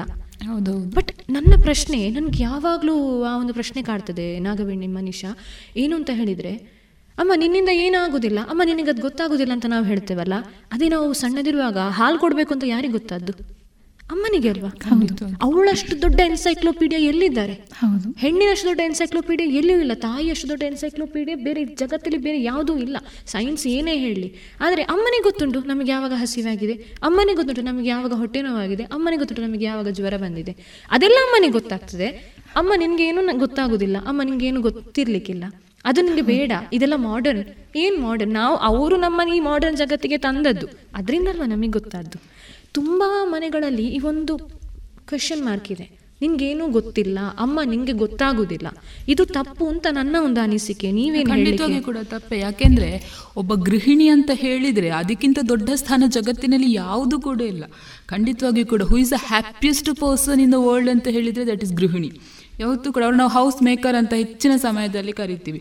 ಎಲ್ಲ ಮನೆಯ ಆಗು ಹೋಗುಗಳಾಗಿರ್ಬೋದು ಈಗ ದೇಶಕ್ಕೆ ಹೇಗೆ ಬೇರೆ ಬೇರೆ ಮಿನಿಸ್ಟರ್ಸ್ ಇದ್ದಾರಲ್ಲ ಅದೇ ರೀತಿ ಮನೆಗೂ ಕೂಡ ಒಂದು ಹೆಣ್ಣು ಎಲ್ಲ ಮಿನಿಸ್ಟರ್ಸ್ ಆಗ್ತಾಳೆ. ಬೇಕಾದಂಥ ಸಂದರ್ಭದಲ್ಲಿ ಫಿನಾನ್ಸ್ ಮಿನಿಸ್ಟರು ಆಗ್ತಾಳೆ ಬೇಕಾದಂಥ ಸಂದರ್ಭದಲ್ಲಿ ಹೋಮ್ ಮಿನಿಸ್ಟರ್ ಕೂಡ ಆಗ್ತಾಳೆ. ಎಲ್ಲ ಎಲ್ಲ ರಿಸೋರ್ಸ್ಗಳನ್ನು ಯುಟಿಲೈಸ್ ಮಾಡ್ಕೊಳ್ಳುವಂಥ ಎಲ್ಲ ಒಬ್ಬ ಸಚಿವ ಕೂಡ ಮೈನೆಯಲ್ಲಿ ಒಬ್ಬ ಗೃಹಿಣಿ ಆಗುತ್ತಾಳೆ ಹಾಗಾಗಿ ಗೃಹಿಣಿ ಅನ್ನುವಂಥ ಒಂದು ಪದ ಇದೆಯಲ್ಲ ಅದು ನಿಜವಾಗಿಯೂ ಕೂಡ ಅಭೂತವಾಗಿರುವಂಥದ್ದು ಮತ್ತು ಆ ಒಂದು ಪದ ಮಹಿಳೆಗೆ ಸಿಕ್ಕಿರುವಂಥದ್ದು ನಿಜವಾಗ್ಲೂ ಕಲ್ಪನಾ ಶಕ್ತಿಗೆ ಎಟುಕದ್ದು. ಅದು ಯಾವ ರೀತಿ ಬಂತು ಹೇಗೆ ಬಂತು ಗೊತ್ತಿಲ್ಲ. ಅದು ಅದನ್ನು ಒಂದು ನಿರ್ವಹಿಸುವಂಥ ರೀತಿ ಇದೆಯಲ್ಲ ಅದು ಗೃಹಿಣಿ ಗೃಹಿಣಿಗೆ ಗೃಹಿಣಿಯ ಸಾಟಿ ಹಾಗೆ ಹೆಣ್ಣಿಗೆ ಹೆಣ್ಣೆ ಸಾಟಿ ಖಂಡಿತ ಹೆಣ್ಣಿಗೆ ಹೆಣ್ಣೆ ಸಾಟಿ. ಇನ್ನೊಂದು ವಿಷಯ ಗೊತ್ತಾ ವೈಷ್ಣವಿ? ಹೇಳು. ದ ಗೌರ್ಮೆಂಟ್ ಆಫ್ ಇಂಡಿಯಾ ಹೇಳುತ್ತೆ ದ ವರ್ಲ್ಡ್ ಅಲ್ಲಿ ಇರುವಂತ ಎಂಟರ್ಪ್ರೀನರ್ಸ್ ಅಲ್ಲಿ one third of entrepreneurs are women ಅಂತ. ನೋಡಿ ಎಲ್ಲಿ ತನಕ ನಾವು ಬೆಳೆದಿದ್ದೇವೆ ಅಂತ ಹೇಳಿದ್ರೆ ಮನೆ ಬಿಟ್ಟು ಮನೆಯ ಹೊಸ್ತಿಲನ್ನ ದಾಟಿ ಅಂಗಳಕ್ಕೆ ಬರೋದು ಅಲ್ಲದೆ ಕೂಡ ಹೊರಗಿನ ಎಲ್ಲ ಪ್ರಪಂಚಕ್ಕೂ ಕೂಡ ನಾವು ಕಾಲಿಟ್ಟಾಗಿದೆ. ದೇಶದ ಒಂದು ಒಂದು ಮೂರು ಭಾಗದಷ್ಟು ಇವತ್ತು ಹೆಣ್ಮಕ್ಳು ಎಂಟರ್ಪ್ರೀನರ್ ಅಲ್ಲಿ ಇದ್ದಾರೆ ಎಂಟರ್ಪ್ರೀನರ್ಶಿಪ್ ಅಲ್ಲಿ ತೊಡಗಿಸ್ಕೊಂಡಿದ್ದಾರೆ ಅಂತ ಹೇಳಿದ್ರೆ ಅಭೂತವಾದಂತಹ ಬೆಳವಣಿಗೆ ಅದು. ಖಂಡಿತ. ಈಗ ಬೇರೆ ಬೇಡ. ಮೊದಲು ಏನಾಗ್ತಿದೆ ನಾವೀಗ ಪ್ರಸ್ತುತ ಚಾಲ್ತಿಯಲ್ಲಿರುವಂತಹ ಒಂದು ಕೆಲವೊಂದು ಅಪ್ಲಿಕೇಶನ್ನ ಬಗ್ಗೆ ಮಾತಾಡುವ. ಏನಂತ ಹೇಳಿದರೆ ಈಗ ಯೂಟ್ಯೂಬ್ ಯೂಟ್ಯೂಬಲ್ಲಿ ಎಷ್ಟು ಅಡಿಗೆ ಚಾನಲ್ಗಳು ಹೌದು ಎಷ್ಟು ಕ್ರಾಫ್ಟ್ ಮಾಡೋ ಚಾನಲ್ ಹೌದು ವೈಷ್ಣವಿ. ತುಂಬ ಅದು ಎಲ್ಲ ಮಹಿಳೆಯರು ಅವರು ಏನು ಅಂತ ಹೇಳಿದರೆ ಅವರಿಗೆ ಆ ಒಂದು ಬೇಸಿಕ್ ನಾಲೆಜ್ ಅಂತ ನಾವೇನು ಹೇಳ್ತೇವೆ. ಅದರದೊಂದು ಕಡಿಮೆ ಕೊರತೆ ಇತ್ತು. ಅದೇ ಆದರೆ ಈಗ ಅದಿಲ್ಲ ಈಗ ಅವ್ರು ಎಲ್ಲರೂ ತಿಳ್ಕೊಂಡಿದ್ದಾರೆ. ಅವ್ರು ಎಲ್ಲರೂ ದುಡ್ಡು ಮಾಡ್ತಾರೆ. ಅಂದ್ರೆ ದುಡ್ಡು ಮಾಡ್ತಾರೆ ಅಂತ ಹೇಳಿದ್ರೆ ಅವ್ರು ಎಲ್ಲರೂ ಗಳಿಸ್ತಾರೆ. ಆ ಒಂದು ಯೂಟ್ಯೂಬ್ ಆಗಿರ್ಬೋದು ಯೂಟ್ಯೂಬಲ್ಲಿ ಅಡಿಗೆ ವಿಡಿಯೋಗಳು ಹೌದು.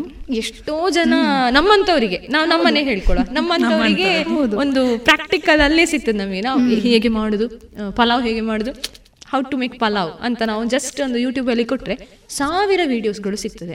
ಅದರಿಂದ ಅವರು ಎಷ್ಟೋ ಮೊತ್ತವನ್ನು ಗಳಿಸ್ತಾರೆ.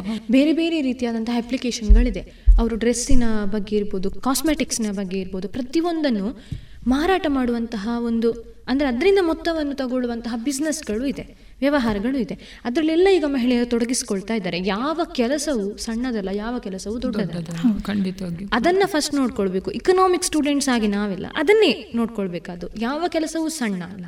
ಯಾವತ್ತು ನಾವು ಅದಕ್ಕೆ ಅದು ಕೀಳು ಅಥವಾ ಇದು ದೊಡ್ಡದು ಅಂತ ಅಂದ್ಕೊಳ್ಬಾರ್ದು ಹೆಣ್ಣು ಎಲ್ಲವನ್ನು ಮಾಡಲಿಕ್ಕೆ ಸಾಧ್ಯ ಉಂಟು. ಇನ್ನೊಂದು ವಿಶೇಷವಾದಂತಹ ಗುಣ ಈ ಹೆಣ್ಮಕ್ಳಲ್ಲಿ ಅಂತ ಹೇಳಿದ್ರೆ ಎಮೋಷನ್ ಏನು ಹೆಣ್ತನ ತಾಯ್ತನ ಅಂತ ಹೇಳ್ತೀವಲ್ಲ ಅದು ಹೆಚ್ಚಾಗಿ ನಮಗೆ ಮಹಿಳೆ ಎಷ್ಟೇ ಬೆಳೆದಿರ್ಲಿ ಚಂದ್ರನ ಹತ್ರ ಹೋಗಬೇಕಾದ್ರೆ ಒಂದು ಕಾಲ ಇಟ್ಟಿರ್ಲಿ ಆದರೆ ಮಹಿಳೆಯಲ್ಲಿ ಇರುವಂತಹ ಒಂದು ಹೆಣ್ತನ ತಾಯ್ತನ ಅಂತಿದೆಯಲ್ಲ ಅದು ಅಲ್ಲಿ ಕೂಡ ಹೋಗುದಿಲ್ಲ. For example you who is your favourite lecturer ಅಂತ ಹೇಳಿದ್ರೆ ನಾವು ಅಟ್ ಮೋಸ್ಟ್ ಟೈಮ್ ಎಲ್ಲ ಒಂದು ಎಂಬತ್ತು ಶೇಕಡ ತೊಂಬತ್ತು ಶೇಕಡದಷ್ಟು ಹೇಳುವುದು ಒಂದು ಲೇಡಿ ಲೆಕ್ಚರ್ನ ಹೆಸರನ್ನೇ. ಯಾಕೆಂದ್ರೆ ಅವರು ಲೆಕ್ಚರರ್ ಪ್ರೊಫೆಸರ್ ಯಾವ ಒಂದು ಪ್ಲೇಸಲ್ಲೂ ಬೇಕಾದಿರಲಿ ಬಟ್ ಅಂದರೆ ಅವರಿಗೆ ಮಕ್ಕಳ ಏನು ಮಾನಸಿಕವಾಗಿ ಮಕ್ಕಳು ಯಾವ ರೀತಿ ಇರ್ತಾರೆ?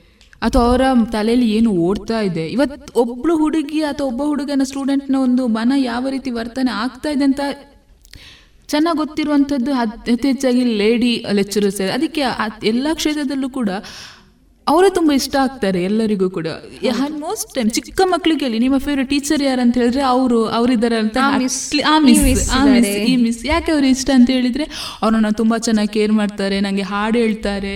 ಯಾಕೆಂದ್ರೆ ಅದು ಹೆಣ್ಣಿಗೆ ಮಾತ್ರ ಗೊತ್ತಿರುವಂತದ್ದು. ಮಗುಗೆ ಆ ಬೇಜಾರಾದಾಗ ಅವ್ರ ಹತ್ರ ಹೋಗಿ ಮಾತಾಡಬೇಕು ಬೇಜಾರಾದಾಗ ಹೋಗಿ ಅವ್ರ ಹತ್ರ ಸಮಾಧಾನ ಮಾಡಬೇಕು. ಇದೆಲ್ಲ ಇದೆಯಲ್ಲ ಅದು ಒಂದು ಶಕ್ತಿ ಸಿಕ್ಕಿದೆ ಅಲ್ಲ? ಅದು ನಿಜವಾಗಿಯೂ ಅದೇ ರೀತಿ ಹೆಣ್ಣು ತನ್ನ ಮಕ್ಕಳನ್ನ ಎಷ್ಟು ಪ್ರೊಟೆಕ್ಟ್ ಮಾಡ್ತಾರೆ ರಕ್ಷಿಸುದ್ರಲ್ಲಿ ನಾವು ಬೇರೆ ಬೇಡ. ಈಗ ನಾವು ಸಿಂಹ ಒಂದು ಎಕ್ಸ್ ಒಂದು ಉದಾಹರಣೆ ತಗೊಂಡ್ರೆ ಸಿಂಹ. ಸಿಂಹಿಣಿ ಏನು ಹೇಳ್ತೇವೆ ನಾವು? ಆ ಸಿಂಹಿಣಿ ಸಿಂಹಕ್ಕಿಂತಲೂ ಜೋರು. ಹೌದು. ಸಿಂಹಿಣಿ ತನ್ನ ಮಕ್ಕಳನ್ನ ನೋಡ್ಕೊಳ್ಳೋದು ರಕ್ಷಿಸೋದು ಸಿಂಹಿಣಿ. ಅವಳು ತುಂಬ ಜೋರಿರ್ತಾಳೆ ಅಲರ್ಟ್ ಆಗಿರ್ತೇವೆ. ಅಂದರೆ ನಾವು ಎಲ್ಲಿಂದ ಈ ಒಂದು ವೈರತ್ವ ಈಗ ಏನೇ ಇರಲಿ ನೆಗೆಟಿವಿಟಿ ಅಂತ ನಾವು ಏನೇ ಇರಲಿ ಅದು ತನ್ನ ಕುಟುಂಬಕ್ಕೆ ಬಾರದ ಹಾಗೆ ತಡಿಲಿಕ್ಕೆ ಮೊದಲು ಬಾಗಿಲಾಗಿ ನಿಲ್ಲುವುದೇ ಹೆಣ್ಣು. ಹೌದು. ಏನೇ ಸಮಸ್ಯೆ ಬರಲಿ ತನ್ನ ತಲೆಗೆ ತಕ್ಕೊಳ್ಳೋದು ಹೆಣ್ಣು. ಓ ನನ್ನಿಂದಲೇ ಹೀಗಾಯ್ತು. ಆ್ಯಕ್ಚುಲಿ ಅದು ಆಗಿರುವುದಿಲ್ಲ. ಆದರೆ ನಾವು ನಾವು ಅದೇ ಈಗ ಮನುಷ್ಯ ಹೇಳಿದಾಗೆ ಎಮೋಷ್ನಲ್ ಆಗಿ ಅಂದರೆ ಮಾನಸಿಕವಾಗಿ ತುಂಬ ನಾವು ಸಂಕುಚಿತ ಇರ್ತೇವೆ ಆ ಒಂದು ಸಮಯದಲ್ಲಿ. ಅಷ್ಟೇ ಗಟ್ಟಿ ಗಟ್ಟಿ ಇರ್ತೀವಿ. ಖಂಡಿತವಾಗಿಯೂ ಕೂಡ. ಅಷ್ಟೇ ನಾವು ಎಷ್ಟೇ ಎಮೋಷ್ನಲ್ ಆಗಿ ಕೆಲವೊಂದು ಇದ್ರಲ್ಲಿ ಇದಾಗಿದ್ರು ಕೂಡ ಗಟ್ಟಿತನ ಅನ್ನುವಂಥದ್ದು ಯಾವತ್ತೂ ಕೂಡ ಯಾವತ್ತೂ ಕಿಲ ಮನಸ್ಸು ಮಾಡಿದ್ರೆ ಎಲ್ಲರಿಗಿಂತ ದೊಡ್ಡದಾಗಿ ಧ್ವನಿಯನ್ನ ಏರಿಸಿ ಮಾತಾಡುವಂತಹ ಇದು ಇದೆ. ಸೌಜನ್ಯವಾಗಿ ಮಾತಾಡುವಂತಹ ಗುಣನೂ ಕೂಡ ಖಂಡಿತವಾಗಿಯೂ ಖಂಡಿತ. ಕೂಡ ಇದೆ. ಇನ್ನೊಂದು ಹೇಳಬೇಕು ಅಂತ ಹೇಳಿದ್ರೆ ಹೆಣ್ಣು ಮನಸ್ಸು ಮಾಡಿದ್ರೆ ಏನು ಮಾಡ್- ಮಾಡ್ತಾಳೆ? ಏನು. ಮಾಡ್ಬೋದು? ಹೌದು ವೈಷ್ಣವಿ ಹೌದು. ನಾವು ಒಂದು ಸರ್ತಿ ನಮಗೇನು ಬೇಡ ಅಂತ ಒಂದು ಹೆಣ್ಣು ನಿರ್ಧರಿಸಿದ್ಲ ಅವಳಿಗೆ ಅದು ಮತ್ತೆ ಬೇಡ. ಅದು ಬಾಗಿಲು ಮುಚ್ಚಿದ ಹಾಗೆ. ನಮ್ಮನ್ನು ಚಂಚಲ ಅಂತ ಈಗ ಹೇ ಈಗ ಲಕ್ಷ್ಮಿ ಚಂಚಲ. ಚಂಚಲಕ್ಕೆ ಇನ್ನೊಂದು ಪರ್ಯಾಯ ಪದ ಲಕ್ಷ್ಮಿ ಲಕ್ಷ್ಮಿಯ ಪರ್ಯಾಯ ಪದ ಚಂಚಲ. ಅದೇ ನಾವು ನಮಗೇನೋ ಒಂದು ಬೇಡ ನಾರ್ ಒಂದು ನಾರ್ಮಲ್ ಆಗಿ ಯಾವ ಹೆಣ್ಣು ಸಹ ತುಂಬ ಹೊಂದಿಕೊಂಡು ಹೋಗಲಿಕ್ಕೆ ಪ್ರಯತ್ನ ಪಡ್ತಾಳೆ. ಅವಳಿಂದ ಆಗ್ತಾ ಇಲ್ಲ ಇಲ್ಲ ನನ್ನ ಮನ ಅವ್ಳ ಮನಸ್ಸಿಗೆ ಬೇಡ ಅಂತ ಕಂಡ್ರೆ ಅದು ಆಕಾಶ ಭೂಮಿ ಒಂದಾಗಲಿ ಹೆಣ್ಣು ಹೆಣ್ಣಿಗದು ಬೇಡ. ಪ್ರಕೃತಿ ವಿಕೋಪವೇ ಅದು. ಪ್ರಕೃತಿ ಅದೇ ನಮ್ಮ ಮುನಿಸ್ಕೊಳ್ತಾ ಇರೋದು. ಅವಳು ಮುನಿಸ್ಕೊಳ್ ಅಂದ್ರೆ ದೊಡ್ಡ ಉದಾಹರಣೆ ಭೂಮಿ ತಾಯಿ. ಹೆಣ್ಣು. ಅವಳಿಂದ ಆಗುದಿಲ್ಲ ಅಂತ ಆಯ್ತಾ? ಅಲ್ಲಿ ಮತ್ತೆ ವಿಕೋಪವೇ ಆಗುದು. ಹೆಣ್ಣೊಂದು ಕಲಿತರೆ ಶಾಲೆಯೊಂದು ಶಾಲೆಯೊಂದು ತೆರೆದಂತೆ ಸಮಾಜ ಒಂದು ತೆರೆದಂತೆ ಅಂತಾನೆ ಹೇಳ್ಬೋದು. ಕೊನೆಯದಾಗಿ ಏನು ಹೇಳಲಿಕ್ಕೆ ಇಷ್ಟಪಡ್ತೀರಿ ಇಬ್ರು? ಯಾವತ್ತೂ ಕೂಡ we proud especially I am proud because being a girl being a woman ಹೆಣ್ಣಾಗಿ ಯಾವತ್ತೂ ಕೂಡ ಅದೊಂದು ಹೆಮ್ಮೆ ಇದೆ. ಎಷ್ಟೋ ಸಂದರ್ಭದಲ್ಲಿ ನಾವು ಅಂದ್ಕೊಳ್ತೀವಿ ಇಷ್ಟೇ ನಮಗೆ ಕೆಲವೊಂದು ಹುಡುಗರು ಮಾಡೋ ಕೆಲಸ ನಮಗೆ ಮಾಡೋದಕ್ಕಾಗುತ್ತಾ? ಅಥವಾ, ಯಾಕೆ ಮಾಡೋದಕ್ಕಾಗಲ್ಲ? ಡೆಫಿನೆಟ್ಲಿ ನಮಗೆ ಮನಸ್ಸಲ್ಲೊಂದು ಆಸೆ ಇದೆ ಶೇ ನಾನು ಅದನ್ನು ಮಾಡಬೇಕಿತ್ತಲ್ಲ. ಅದೆಲ್ಲೋ ಒಂದು ಕಡೆ ಮನಸ್ಸಿಂದ ಅಥವಾ ಸಮಾಜ ಆ ಒಂದು ಚಿಂತನೆ ನಮ್ಮ ಮನಸ್ಸಲ್ಲಿ ಇಟ್ಟಿದ ಗೊತ್ತಿಲ್ಲ. ನೀನು ಹೆಣ್ಣು, ನೀನು ಅದು ಮಾಡಬಾರ್ದು, ನೀನು ಮಾಡಬಾರ್ದಂತೆ. ಯಾರು ಹೇಳಿದ್ದು? ಸಮಾಜದನ್ನು ಒಪ್ಕೊಳ್ಳೋದಿಲ್ಲ, ನೀನು ಅದು ಮಾಡಬಾರ್ದಂತೆ ಅಂತ. ಖಂಡಿತವಾಗಿಯೂ ಕೂಡ ಅಂಥ ಒಂದು ಚಿಂತನೆಗಳು ಬಂದಾಗ ಅದೆಲ್ಲವನ್ನು ಕೂಡ ಮೆಟ್ಟಿ ನಿಂತು ಏರಿಯೆಲ್ಲ ಆಗಿದೆ. ಆದರೂ ಕೂಡ ಸಮಾಜದ ಎಲ್ಲೋ ಒಂದು ಮೂಲೆಯಲ್ಲಿ ಆ ಚಿಂತನೆಗಳು ಇನ್ನೂ ಕೂಡ ಒಂದು ಹತ್ತು ಶೇಕಡದಷ್ಟು ಬಾಕಿ ಇದೆ. ಆ ಹತ್ತು ಶೇಕಡದಷ್ಟನ್ನು ಕೂಡ ನಾವೆಲ್ಲ ಹೋಗಲಾಡಿಸಿ ಎಲ್ರಿಗೂ ಕೂಡ ಮಹಿಳೆ ಅಂತ ಹೇಳಿದ ಒಂದು ಗೌರವ, ಹೆಮ್ಮೆ ಮತ್ತು ತಂದೆ ತಾಯಿಗಳಿಗೂ ಕೂಡ ಹೆಣ್ಮಕ್ಳು ಹುಟ್ಟಿದ ಅನ್ನುವಂಥ ಒಂದು ಏನು ಹೆಮ್ಮೆ ಜವಾಬ್ದಾರಿ ಕೂಡ ಬರಬೇಕು. ಹಾಗಾಗಿ ಪ್ರಸ್ತುತ ವರ್ತಮಾನವನ್ನು ಯೋಚಿಸಿದಾಗ ಭವಿಷ್ಯ ಕಾಣ್ತಾ ಇದೆ ನಮಗೆ. ಇವತ್ತು ಹೆಣ್ಣು ಈ ರೀತಿ ಇದ್ದಾಳೆ, ಇನ್ನು ಭವಿಷ್ಯದಲ್ಲಿ ಯಾವ ರೀತಿ ಆಗೋಳು ಅಂತ ಒಂದು ಮಹತ್ತರವಾದಂಥ ಸುಂದರ ಭವಿಷ್ಯ ಇದೆ. ಎಲ್ಲೋ ಒಂದು ಕಡೆ ಮಹಿಳೆಯರ ಮೇಲೆ ಆಗ್ತಾ ಇರುವಂಥ ದೌರ್ಜನ್ಯಗಳನ್ನು ನಾವು ನೋಡ್ತಾನೇ ಇದ್ದೀವಿ. ಅದನ್ನೇ ಹೈಲೈಟ್ ಮಾಡೋದಕ್ಕಿಂತ ಅದು ನಡೆಯದಿರುವಾಗ ನೋಡ್ಕೊಳ್ಬೇಕು. ಜೊತೆಗೆ ಅದು ನಮ್ಮನ್ನ ಹೆಣ್ಣು ಮಕ್ಕಳು ಅವರನ್ನ ಅವರು ಪ್ರೊಟೆಕ್ಟ್ ಮಾಡ್ಕೊಳ್ಳೋದನ್ನ ಕಲಿಬೇಕು. ಎಂತ ಸಾಕಷ್ಟು ಅವಕಾಶಗಳಿದೆ ಈಗ. ಖಂಡಿತ. ಏನಂದ್ರೆ ಹೆಚ್ಚಾಗಿ ಧನಾತ್ಮಕ ಚಿಂತನೆಯನ್ನೇ ಮಾಡಬೇಕು. ನೆಗೆಟಿವಿಟಿ ಇರ್ತದೆ. ಯಾವ ಏರಿಯಾದಲ್ಲಿ ಇಲ್ಲ. ಯಾವ ಎಲ್ಲ ಏರಿಯಾದಲ್ಲೂ ಎಲ್ಲಾ negativity ಏರಿಯಾದಲ್ಲೂ ನೆಗೆಟಿವಿಟಿ ಇದೆ. ಆ ನೆಗೆಟಿವಿಟಿಯಲ್ಲಿ ನಾವು ಪಾಸಿಟಿವಿಟಿ ಹೌದು ನೆಗೆಟಿವ್ ನೆಗೆಟಿವ್ ಸೇರಿ ಪ್ಲಸ್ ಪ್ಲಸ್ ಆಗುದು. ಮೈನಸ್ ಮೈನಸ್ ಪ್ಲಸ್ ಅಲ್ವಾ? ಹಾಗಾಗಿ ಹೆಚ್ಚಾಗಿ ನಾವು ಋಣಾತ್ಮಕಕ್ಕೆ ಹೋಗದೆ ಧನಾತ್ಮಕ ಚಿಂತನೆಯನ್ನೇ ಮಾಡ್ತಾ ಬಂದ್ರೆ ಖಂಡಿತವಾಗಿಯೂ ಮುಂದಿನ ಭವಿಷ್ಯದಲ್ಲಿ ಖಂಡಿತವಾಗಿಯೂ ಹೆಣ್ಣಿಗೆ ಆ ಒಂದು ಸ್ಥಾನಮಾನ ಈಗಲೇ ಸಿಕ್ಕಿದೆ. ಇನ್ನು ಹೆಚ್ಚಿನ ಸಿಗ್ತದೆ. ನಮ್ಮ ಮುಂದಿನ ಪೀಳಿಗೆಯವರು ನಮ್ಮನ್ನ ನೋಡಿ ಕಲಿಬೇಕು. ಈ ನಮ್ಮ ಹಿಂದಿನ ಪೀಳಿಗೆಯವರು ಈ ರೀತಿ ಇದ್ರು. ಇದಕ್ಕಿಂತ ಮುಂದೆ ನಾವೇನನ್ನಾದ್ರೂ ಸಾಧಿಸಬಹುದು? ನಮ್ಮ ಹಿಂದಿನ ಪೀಳಿಗೆಯವರು ಯಾವ ರೀತಿ ಇದ್ರು ನಮಗೆ ಗೊತ್ತುಂಟು. ನಾವು ಯಾವ ರೀತಿ ಇದ್ದೀವಿ, ವರ್ತಮಾನದ ನಮಗೆ ಗೊತ್ತುಂಟು. ಇನ್ನು ಭವಿಷ್ಯದಲ್ಲಿ ನಮ್ಮ ಮುಂದಿನ ಪೀಳಿಗೆ ಇದೆ ಅಲ್ಲ, ಆ ಮುಂದಿನ ಪೀಳಿಗೆಯವರು ಕೂಡ ಇವರು ಈ ಥರ ಇದ್ರು, ನಾನು ಇವ್ರ ಥರನೇ ಆಗಬೇಕು, ನಾನು ಇವರನ್ನ ರೋಲ್ ಮಾಡೆಲ್ ಆಗಿ ಇಟ್ಟುಕೊಳ್ಬೇಕು. ನನ್ನ ದೊಡ್ಡ ರೋಲ್ ಮಾಡೆಲ್ ಅಂತ ಹೇಳಿದ್ರೆ ಸುಧಾಮೂರ್ತಿ ಮ್ಯಾಮ್ ಅವರ ಅನೇಕ ತುಂಬ ತುಂಬ ತುಂಬ ಅಂದರೆ ನನಗೆ ಅವ್ರ ಮೇಲೆ ಅಭಿಮಾನ. ಅವರ ಪ್ರತಿಯೊಂದು ಅವರ ಜೀವನವನ್ನು ಅವರ ಸಿಂಪ್ಲಿಸಿಟಿಯನ್ನು ನೋಡಿದಾಗ ಉಂಟಲ್ಲ? ನಿಜವಾಗಿ ಕೂಡ ಅಂತಹ ಒಂದು ಮಹಿಳೆಯರು ನಮಗೆ ನೋಡಲಿಕ್ಕೆ ಸಿಗ್ತಾರೆ. ಅಂತಹ ಮಹಿಳೆಯರಲ್ಲಿ ನಾವು ಆಗ್ತೀವ? ಅಥವಾ ನಮ್ಮ ಸುತ್ತಮುತ್ತ ಇರುವವರು ಅಂಥವ್ರು ಆಗಲಿಕ್ಕೆ ನಾವು ಪ್ರೇರೇಪಿಸ್ತೀರಾ ಅಂತ ನೋಡಬೇಕು. ಅದಕ್ಕೋಸ್ಕರ ಮಹಿಳಾ ದಿನಾಚರಣೆ ಅನ್ನುವಂಥದ್ದು ಬರೀ ಮಾರ್ಚ್ ಎಂಟಕ್ಕೆ ಮಾತ್ರ ಸೀಮಿತವಾಗಿರದೆ ಏನೇನು ಹೇಳ್ತಾರಲ್ಲ ಮಹಿಳಾ ದಿನಾಚರಣೆ ಎಂಟಕ್ಕೆ ಗಲ್ಲಿ ಗಲ್ಲಿಗೆ ಆಮೇಲೆ ಮೆಲ್ಲಗೆ ಅಂತ ಅದು. ಆಗ್ಬಾರ್ದು. ಮಾರ್ಚ್ ಎಂಟು ಮಹಿಳಾ ದಿನಾಚರಣೆ ಅದು ಸಾಂಕೇತಿಕವಾಗಿ ಆಚರಿಸು ಮಹಿಳಾ ದಿನಾಚರಣೆ. ಆದರೆ ಉಳಿದ ದಿನದಲ್ಲೂ ಕೂಡ ಮಹಿಳೆ ಯಾವತ್ತಿದ್ರೂ ಕೂಡ ಎಲ್ಲ ದಿನವೂ ಮಹಿಳೆಯರ ದಿನವೇ ಅವಳಿಗೆ. ಎಲ್ಲ ದಿನ ಕೂಡ ದಿನ. ವಿಶೇಷವಾಗಿ ನಾವು ಮಹಿಳಾ ದಿನಾಚರಣೆ ಅವತ್ತೇ ವಿಶೇಷವಾದಂಥ ಆಚರಣೆಗಳಲ್ಲಿಲ್ಲ. ಮಹಿಳೆಗೆ ಅವಳ ದಿನಾಚರಣೆ ಅವಳಿಗೆ ಅದ್ಭುತ ಶ್ರೇಷ್ಠ ಅವಳ ಇರುವಿಕೆ ಅವಳಿಗೆ ಆಸ್ತಿ ಅಂತ. ಖಂಡಿತ. ನೀ ಹೇಳಿದ ಮಾತು ನೂರಕ್ಕೆ ನೂರು ಸತ್ಯ. ಹೇ ರೂಪಾ ಅನುಶ್ರೀ ಓ ಇವರೆಲ್ಲ ಬಂದ್ರು ಮನೀಷಾ? ಹಾಗಾದ್ರೆ ಒಂದು ಹಾಡಿಸುವಲ್ಲ ಅವ್ರ ಹತ್ರ? ಹಾ ಖಂಡಿತವಾಗಿಯೂ ಕೂಡ. ಜಾನಪದ ಪದ್ಯಗಳನ್ನ ಹೆಣ್ಣಿಗೆ ಸಂಬಂಧಪಟ್ಟ ಪದ್ಯವನ್ನ ಹಾಡಿಸುವ. ಹಾಡಿಸುವ. ಆಗ್ಬೋದಲ್ಲ? ಓಕೆ ಹಾಡಿಸುವ. ಆರ್ ಯು ರೆಡಿ ಯೆಸ್ ಮಾಯದಂತ ಮಳೆ ಬಂತಣ್ಣ ಮದಗಾದ ಕೆರೆಗೆ.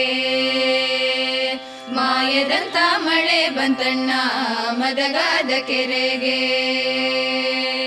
ಅಂಗೈಯಗಳ ಮೋಡ ನಡಿ ಭೂಮಿ ತುಕದ ಗಾಳಿ ಬಿಸಿ. ಅಂಗೈಯಗಳ ಮೋಡ ನಡಿ ಭೂಮಿ ತುಕದ ಗಾಳಿ ಬಿಸಿ. ಗುಡುಗಿ ಗೂಡಾಗಿ ಚೆಲ್ಲಿದಳೋ ಗಂಗಮ್ಮ ತಾಯಿ. ಗುಡುಗಿ ಗೂಡಾಗಿ ಚೆಲ್ಲಿದಳೋ ಗಂಗಮ್ಮ ತಾಯಿ. ಮಾಯದಂತ ಮಳೆ ಬಂತಣ್ಣ ಮದಗಾದ ಕೆರೆಗೆ. ಮಾಯದಂತ ಮಳೆ ಬಂತಣ್ಣ ಮದಗಾದ ಕೆರೆಗೆ. ಭಾಗ್ಯದ ಬಳೆಗಾರ ಹೋಗಿ ಬಾನಂತವರಿಗೆ ಭಾಗ್ಯದ ಬಳೆಗಾರ ಹೋಗಿ ಬಾನಂತವರಿಗೆ ಭಾಗ್ಯದ ಬಳೆಗಾರ ಹೋಗಿ ಬಾನಂತವರಿಗೆ ಭಾಗ್ಯದ ಬಳೆಗಾರ ಹೋಗಿ ಬಾನಂತವರಿಗೆ ನಿನ್ನ ತವರೂರ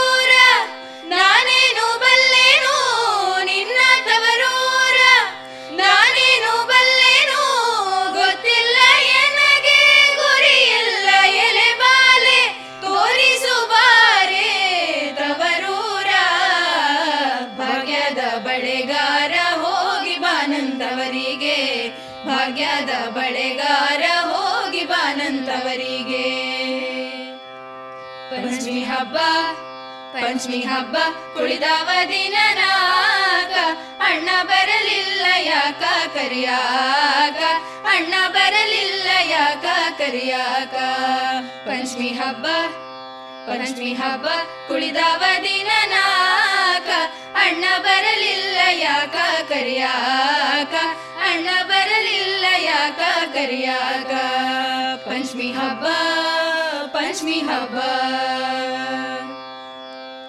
ನನ್ನ ತವರೂರು ನನ್ನ ತವರೂರು ಗೋಕುಲ ನಗರ ಮನೆಯಂಥದ್ದು ರಾಜ ಮಂದಿರ.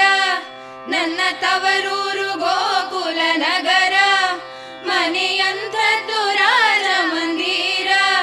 ನನ್ನ ಅಣ್ಣಯ್ಯ ನನ್ನ ಅಣ್ಣಯ್ಯ ದೊಡ್ಡ ಸಾಹುಕಾರ ಅಣ್ಣ ಬರಲಿಲ್ಲ ಯಾಕ ಕರಿಯಾಕ? ಅಣ್ಣ ಬರಲಿಲ್ಲ ಯಾಕ ಕರಿಯಾಕ? ಪಂಚಮಿ ಹಬ್ಬ ಪಂಚಮಿ ಹಬ್ಬ ಕುಳಿದಾವ ದಿನ ನಾಕ. ಅಣ್ಣ ಬರಲಿಲ್ಲ ಯಾಕ ಕರಿಯಾಕ? ಅಣ್ಣ ಬರಲಿಲ್ಲ ಯಾಕ ಕರಿಯಾಕ?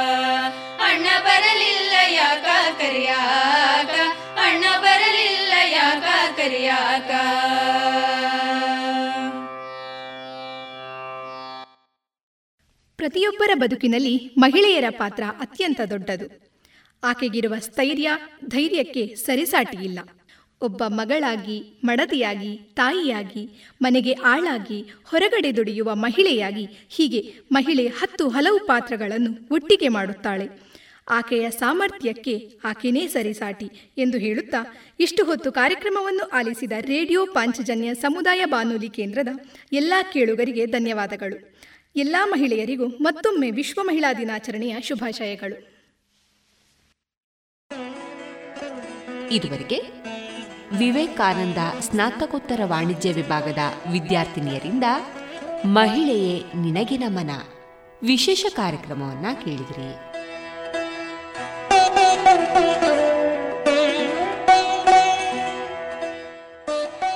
ಕನ್ನಡ ಸಾಹಿತ್ಯದ ಅಗ್ರಮಾನ್ಯ ಕವಿ ಜನಪ್ರಿಯ ಪ್ರಾಧ್ಯಾಪಕ ಏಡ್ಸ್ ಎಲಿಯಟ್ಸ್ ಶೇಕ್ಸ್ಪಿಯರ್ ಇವರ ಕಾವ್ಯವನ್ನ ಅನನ್ಯವಾಗಿ ಕನ್ನಡಕ್ಕೆ ತಂದ ಡಾಕ್ಟರ್ ಎನ್ಎಸ್ ಲಕ್ಷ್ಮೀನಾರಾಯಣ ಭಟ್ಟರು ಮಾರ್ಚ್ ಆರರಂದು ಬೆಳಗ್ಗೆ ದೈವಾಧೀನರಾಗಿದ್ದಾರೆ. ಇವರ ಸವಿ ನೆನಪಿಗಾಗಿ ಇದೀಗ ಅವರ ಸಾಹಿತ್ಯದ ಭಾವಗೀತೆಗಳನ್ನು ಕೇಳೋಣ.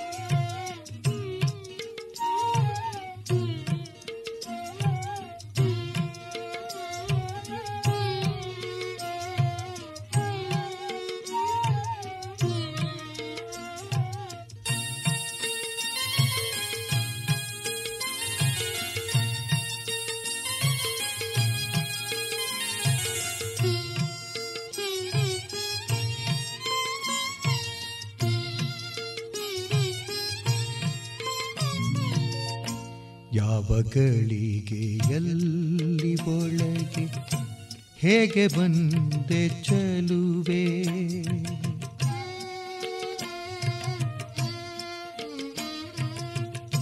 ಯಾವ ಗಳಿಗೆ ಎಲ್ಲಿ ಒಳಗೆ ಹೇಗೆ ಬಂದೆ ಚಲುವೆ. ಯಾವ ಮಾಯೆ ನುಡಿಸಿ ತೆಗೆದೆ ಎದೆ ಬಾಗಿಲ ಬಲವೇ. ಯಾವ ಗಳಿಗೆ ಎಲ್ಲಿ ಹೇಗೆ ಬಂದೆ ಚಲುವೆ? ಯಾವ ಮಾಯೆ ನುಡಿಸಿ ತೆಗೆದೆ? ಎದೆ ಬಾಗಿಲ ಒಲವೇ? ಯಾವ ಗಳಿಗೆ ಎಲ್ಲಿ ಬಳಕೆ ಹೇಗೆ ಬಂದೆ ಚಲುವೆ?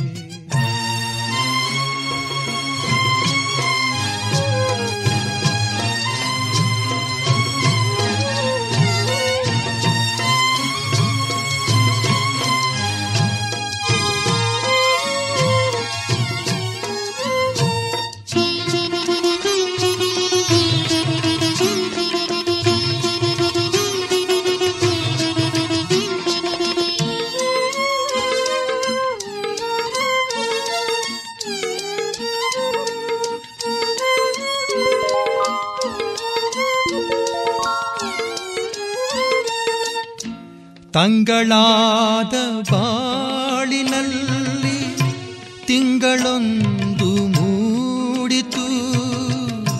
ಅಂಗಿನಲ್ಲಿ ನಮದ ಜೀವಕ್ಕೊಂದು ಬೆಳಕ ಹಾಡಿತು.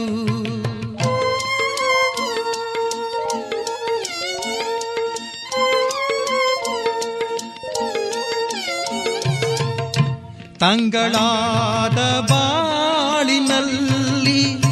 ತಿಂಗಳೊಂದು ಮೂಡಿತು. ಹಂಗಿನಲ್ಲಿ ನಮೆದ ಜೀವಕ್ಕೊಂದು ಬೆಳಕ ಹಾಡಿತು.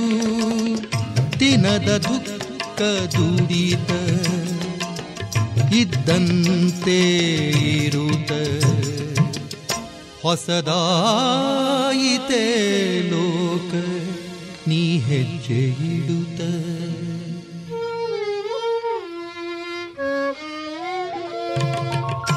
ಯಾವ ಗಳಿಗೆ ಎಲ್ಲಿ ಒಳಗೆ ಹೇಗೆ ಬಂತೆ ಚೆಲುವೆ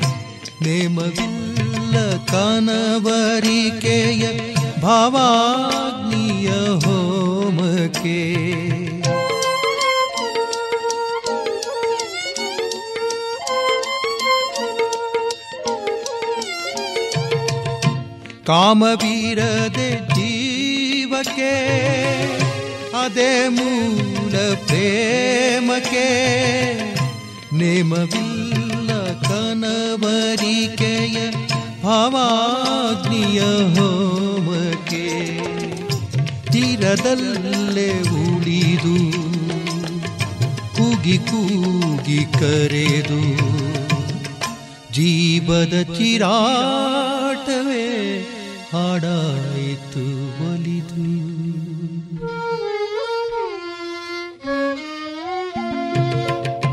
ಯಾವ ಗಳಿಗೆ ಎಲ್ಲಿ ಒಳಗೆ ಹೇಗೆ ಬಂದೆ ಚಲುವೆ?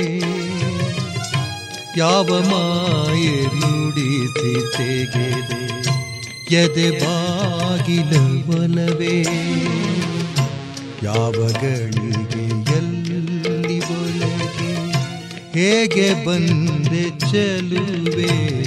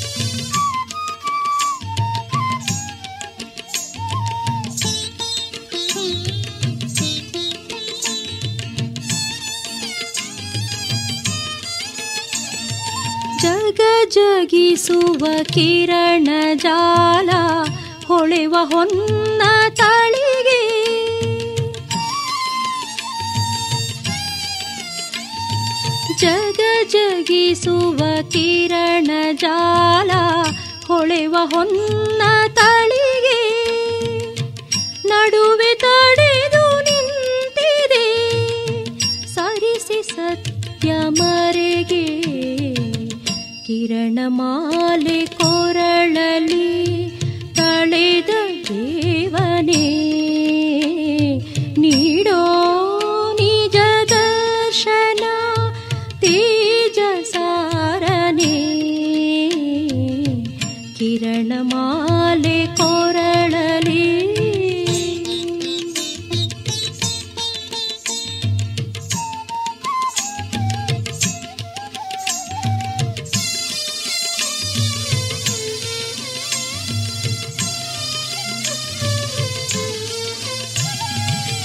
ಕಣ್ಣ ಸೆಳೆವ ಮಿಥ್ಯೆಯ ವಸ್ತ್ರ ಬಿಗಿದು ಸುತ್ತಲೂ.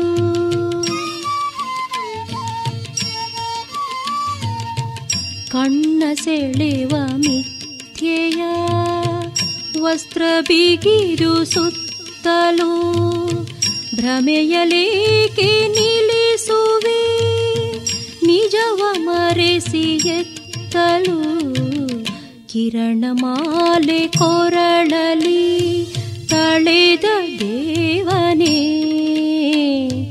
ನೀಡೋ ನಿಜ ದರ್ಶನ ತೇಜ ಸಾರನೇ ಕಿರಣಮಾಲೆ ಕೊರಳಲಿ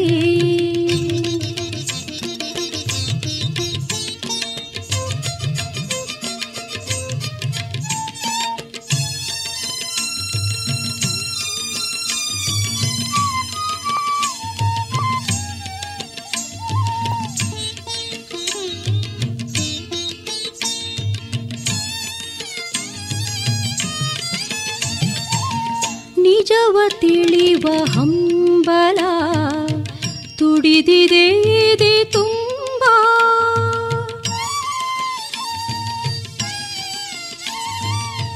ನಿಜವ ತಿಳಿವ ಹಂಬಲ ತುಡಿದಿದೆ ತುಂಬ. ಸರಿಸಿ ಹೊನ್ನಿ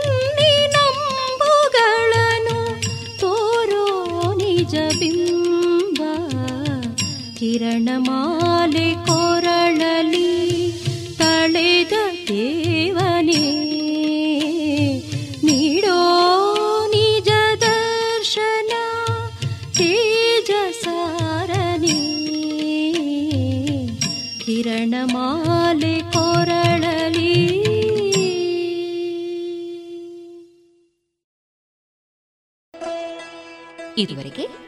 ಕನ್ನಡ ಸಾಹಿತ್ಯದ ಅಗ್ರಮಾನ್ಯ ಕವಿ ಡಾಕ್ಟರ್ ಎನ್ಎಸ್ ಲಕ್ಷ್ಮೀನಾರಾಯಣ ಭಟ್ ಅವರ ಸಾಹಿತ್ಯದ ಭಾವಗೀತೆಗಳನ್ನು ಕೇಳಿದಿರಿ.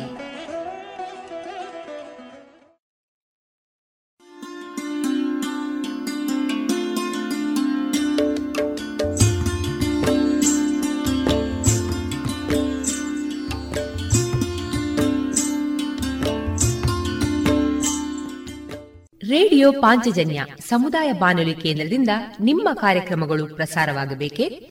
ಹಾಗಿದ್ದರೆ ನಮ್ಮನ್ನು ಸಂಪರ್ಕಿಸಿ. ನಮ್ಮ ದೂರವಾಣಿ ಸಂಖ್ಯೆ ಸೊನ್ನೆ ಎಂಟು ಎರಡು ಐದು ಒಂದು, ಎರಡು ಒಂಬತ್ತು ಎಂಟು ನಾಲ್ಕು ಒಂಬತ್ತು ಒಂಬತ್ತು.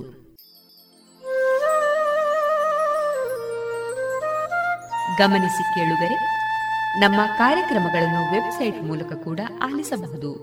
ನಮ್ಮ ವೆಬ್ಸೈಟ್ ವಿಳಾಸ W W W radio Panchajanya dot com.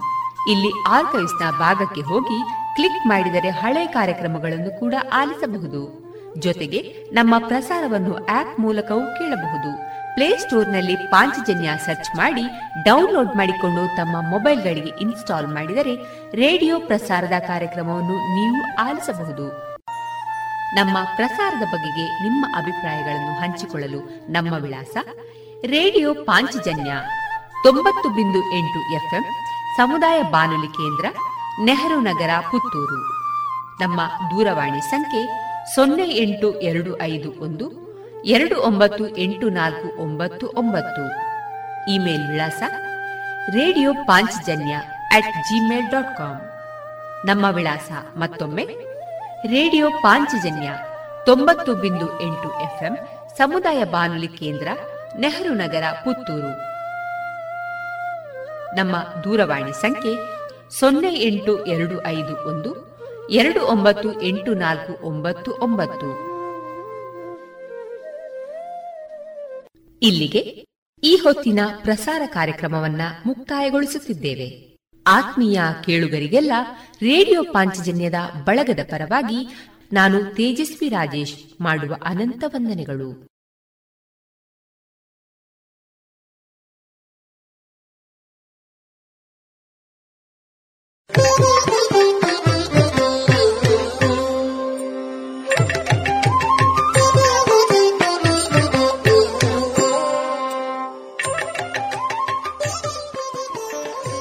ಇದೀಗ ಕಲಾಮಹತಿ ಆರನೆಯ ಸರಣಿ ಕಾರ್ಯಕ್ರಮದಲ್ಲಿ ಯಕ್ಷಗಾನ ಹಿಮ್ಮೇಳದ ಕಲಾವಿದರಾದ ಗೋವಿಂದ ನಾಯಕ್, ಪಾಲಿಚಾರು ಅವರ ಕಲಾವೃತ್ತಿ ಪ್ರವೃತ್ತಿ ಬದುಕಿನ ಅನುಭವಗಳ ಮುಂದುವರಿದ ಮಾತುಕತೆಯನ್ನ ಕೇಳೋಣ.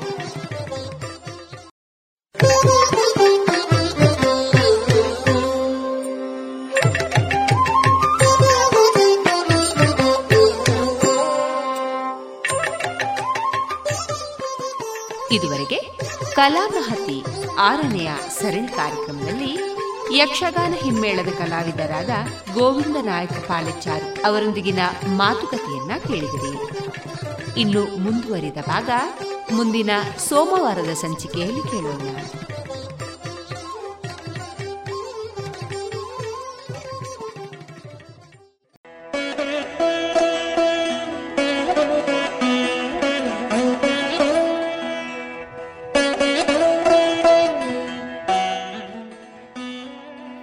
ಮಮತೆಯ ಅಮ್ಮನಾಗಿ, ನಲ್ಮೆಯ ಸಹೋದರಿಯಾಗಿ ತಿದ್ದಿ ಹೇಳುವ ಶಿಕ್ಷಕಿಯಾಗಿ, ಭಾವನೆಗಳಿಗೆ ಗೆಳತಿಯಾಗಿ, ಜವಾಬ್ದಾರಿ ಹೊತ್ತ ಮಡದಿಯಾಗಿ, ಮುದ್ದು ಮಗಳಾಗಿ, ನಮ್ಮನ್ನ ಸದಾ ಪೊರೆಯುವ ಪ್ರಕೃತಿಯ ಪ್ರತಿರೂಪವಾದ ಸಕಲ ಸ್ತ್ರೀ ಸಂಕುಲಕ್ಕೆ ವಿಶ್ವ ಮಹಿಳಾ ದಿನಾಚರಣೆಯ ಶುಭಾಶಯಗಳನ್ನು ಕೋರುತ್ತಾ, ಇದೀಗ ವಿವೇಕಾನಂದ ಸ್ನಾತಕೋತ್ತರ ವಾಣಿಜ್ಯ ವಿಭಾಗದ ವಿದ್ಯಾರ್ಥಿನಿಯರಿಂದ ಮಹಿಳೆಯೇ ನಿನಗೆ ನಮನ.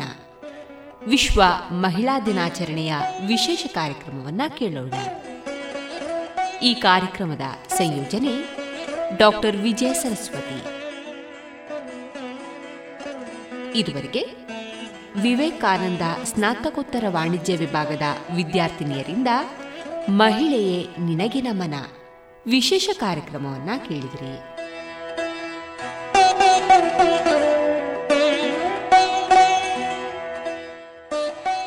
ಕನ್ನಡ ಸಾಹಿತ್ಯದ ಅಗ್ರಮಾನ್ಯ ಕವಿ, ಜನಪ್ರಿಯ ಪ್ರಾಧ್ಯಾಪಕ ಏಡ್ಸ್ ಎಲಿಯಟ್ಸ್ ಶೇಕ್ಸ್ಪಿಯರ್ ಇವರ ಕಾವ್ಯವನ್ನ ಅನನ್ಯವಾಗಿ ಕನ್ನಡಕ್ಕೆ ತಂದ ಡಾಕ್ಟರ್ ಎನ್ಎಸ್ ಲಕ್ಷ್ಮೀನಾರಾಯಣ ಭಟ್ಟರು ಮಾರ್ಚ್ ಆರರಂದು ಬೆಳಗ್ಗೆ ದೈವಾಧೀನರಾಗಿದ್ದಾರೆ.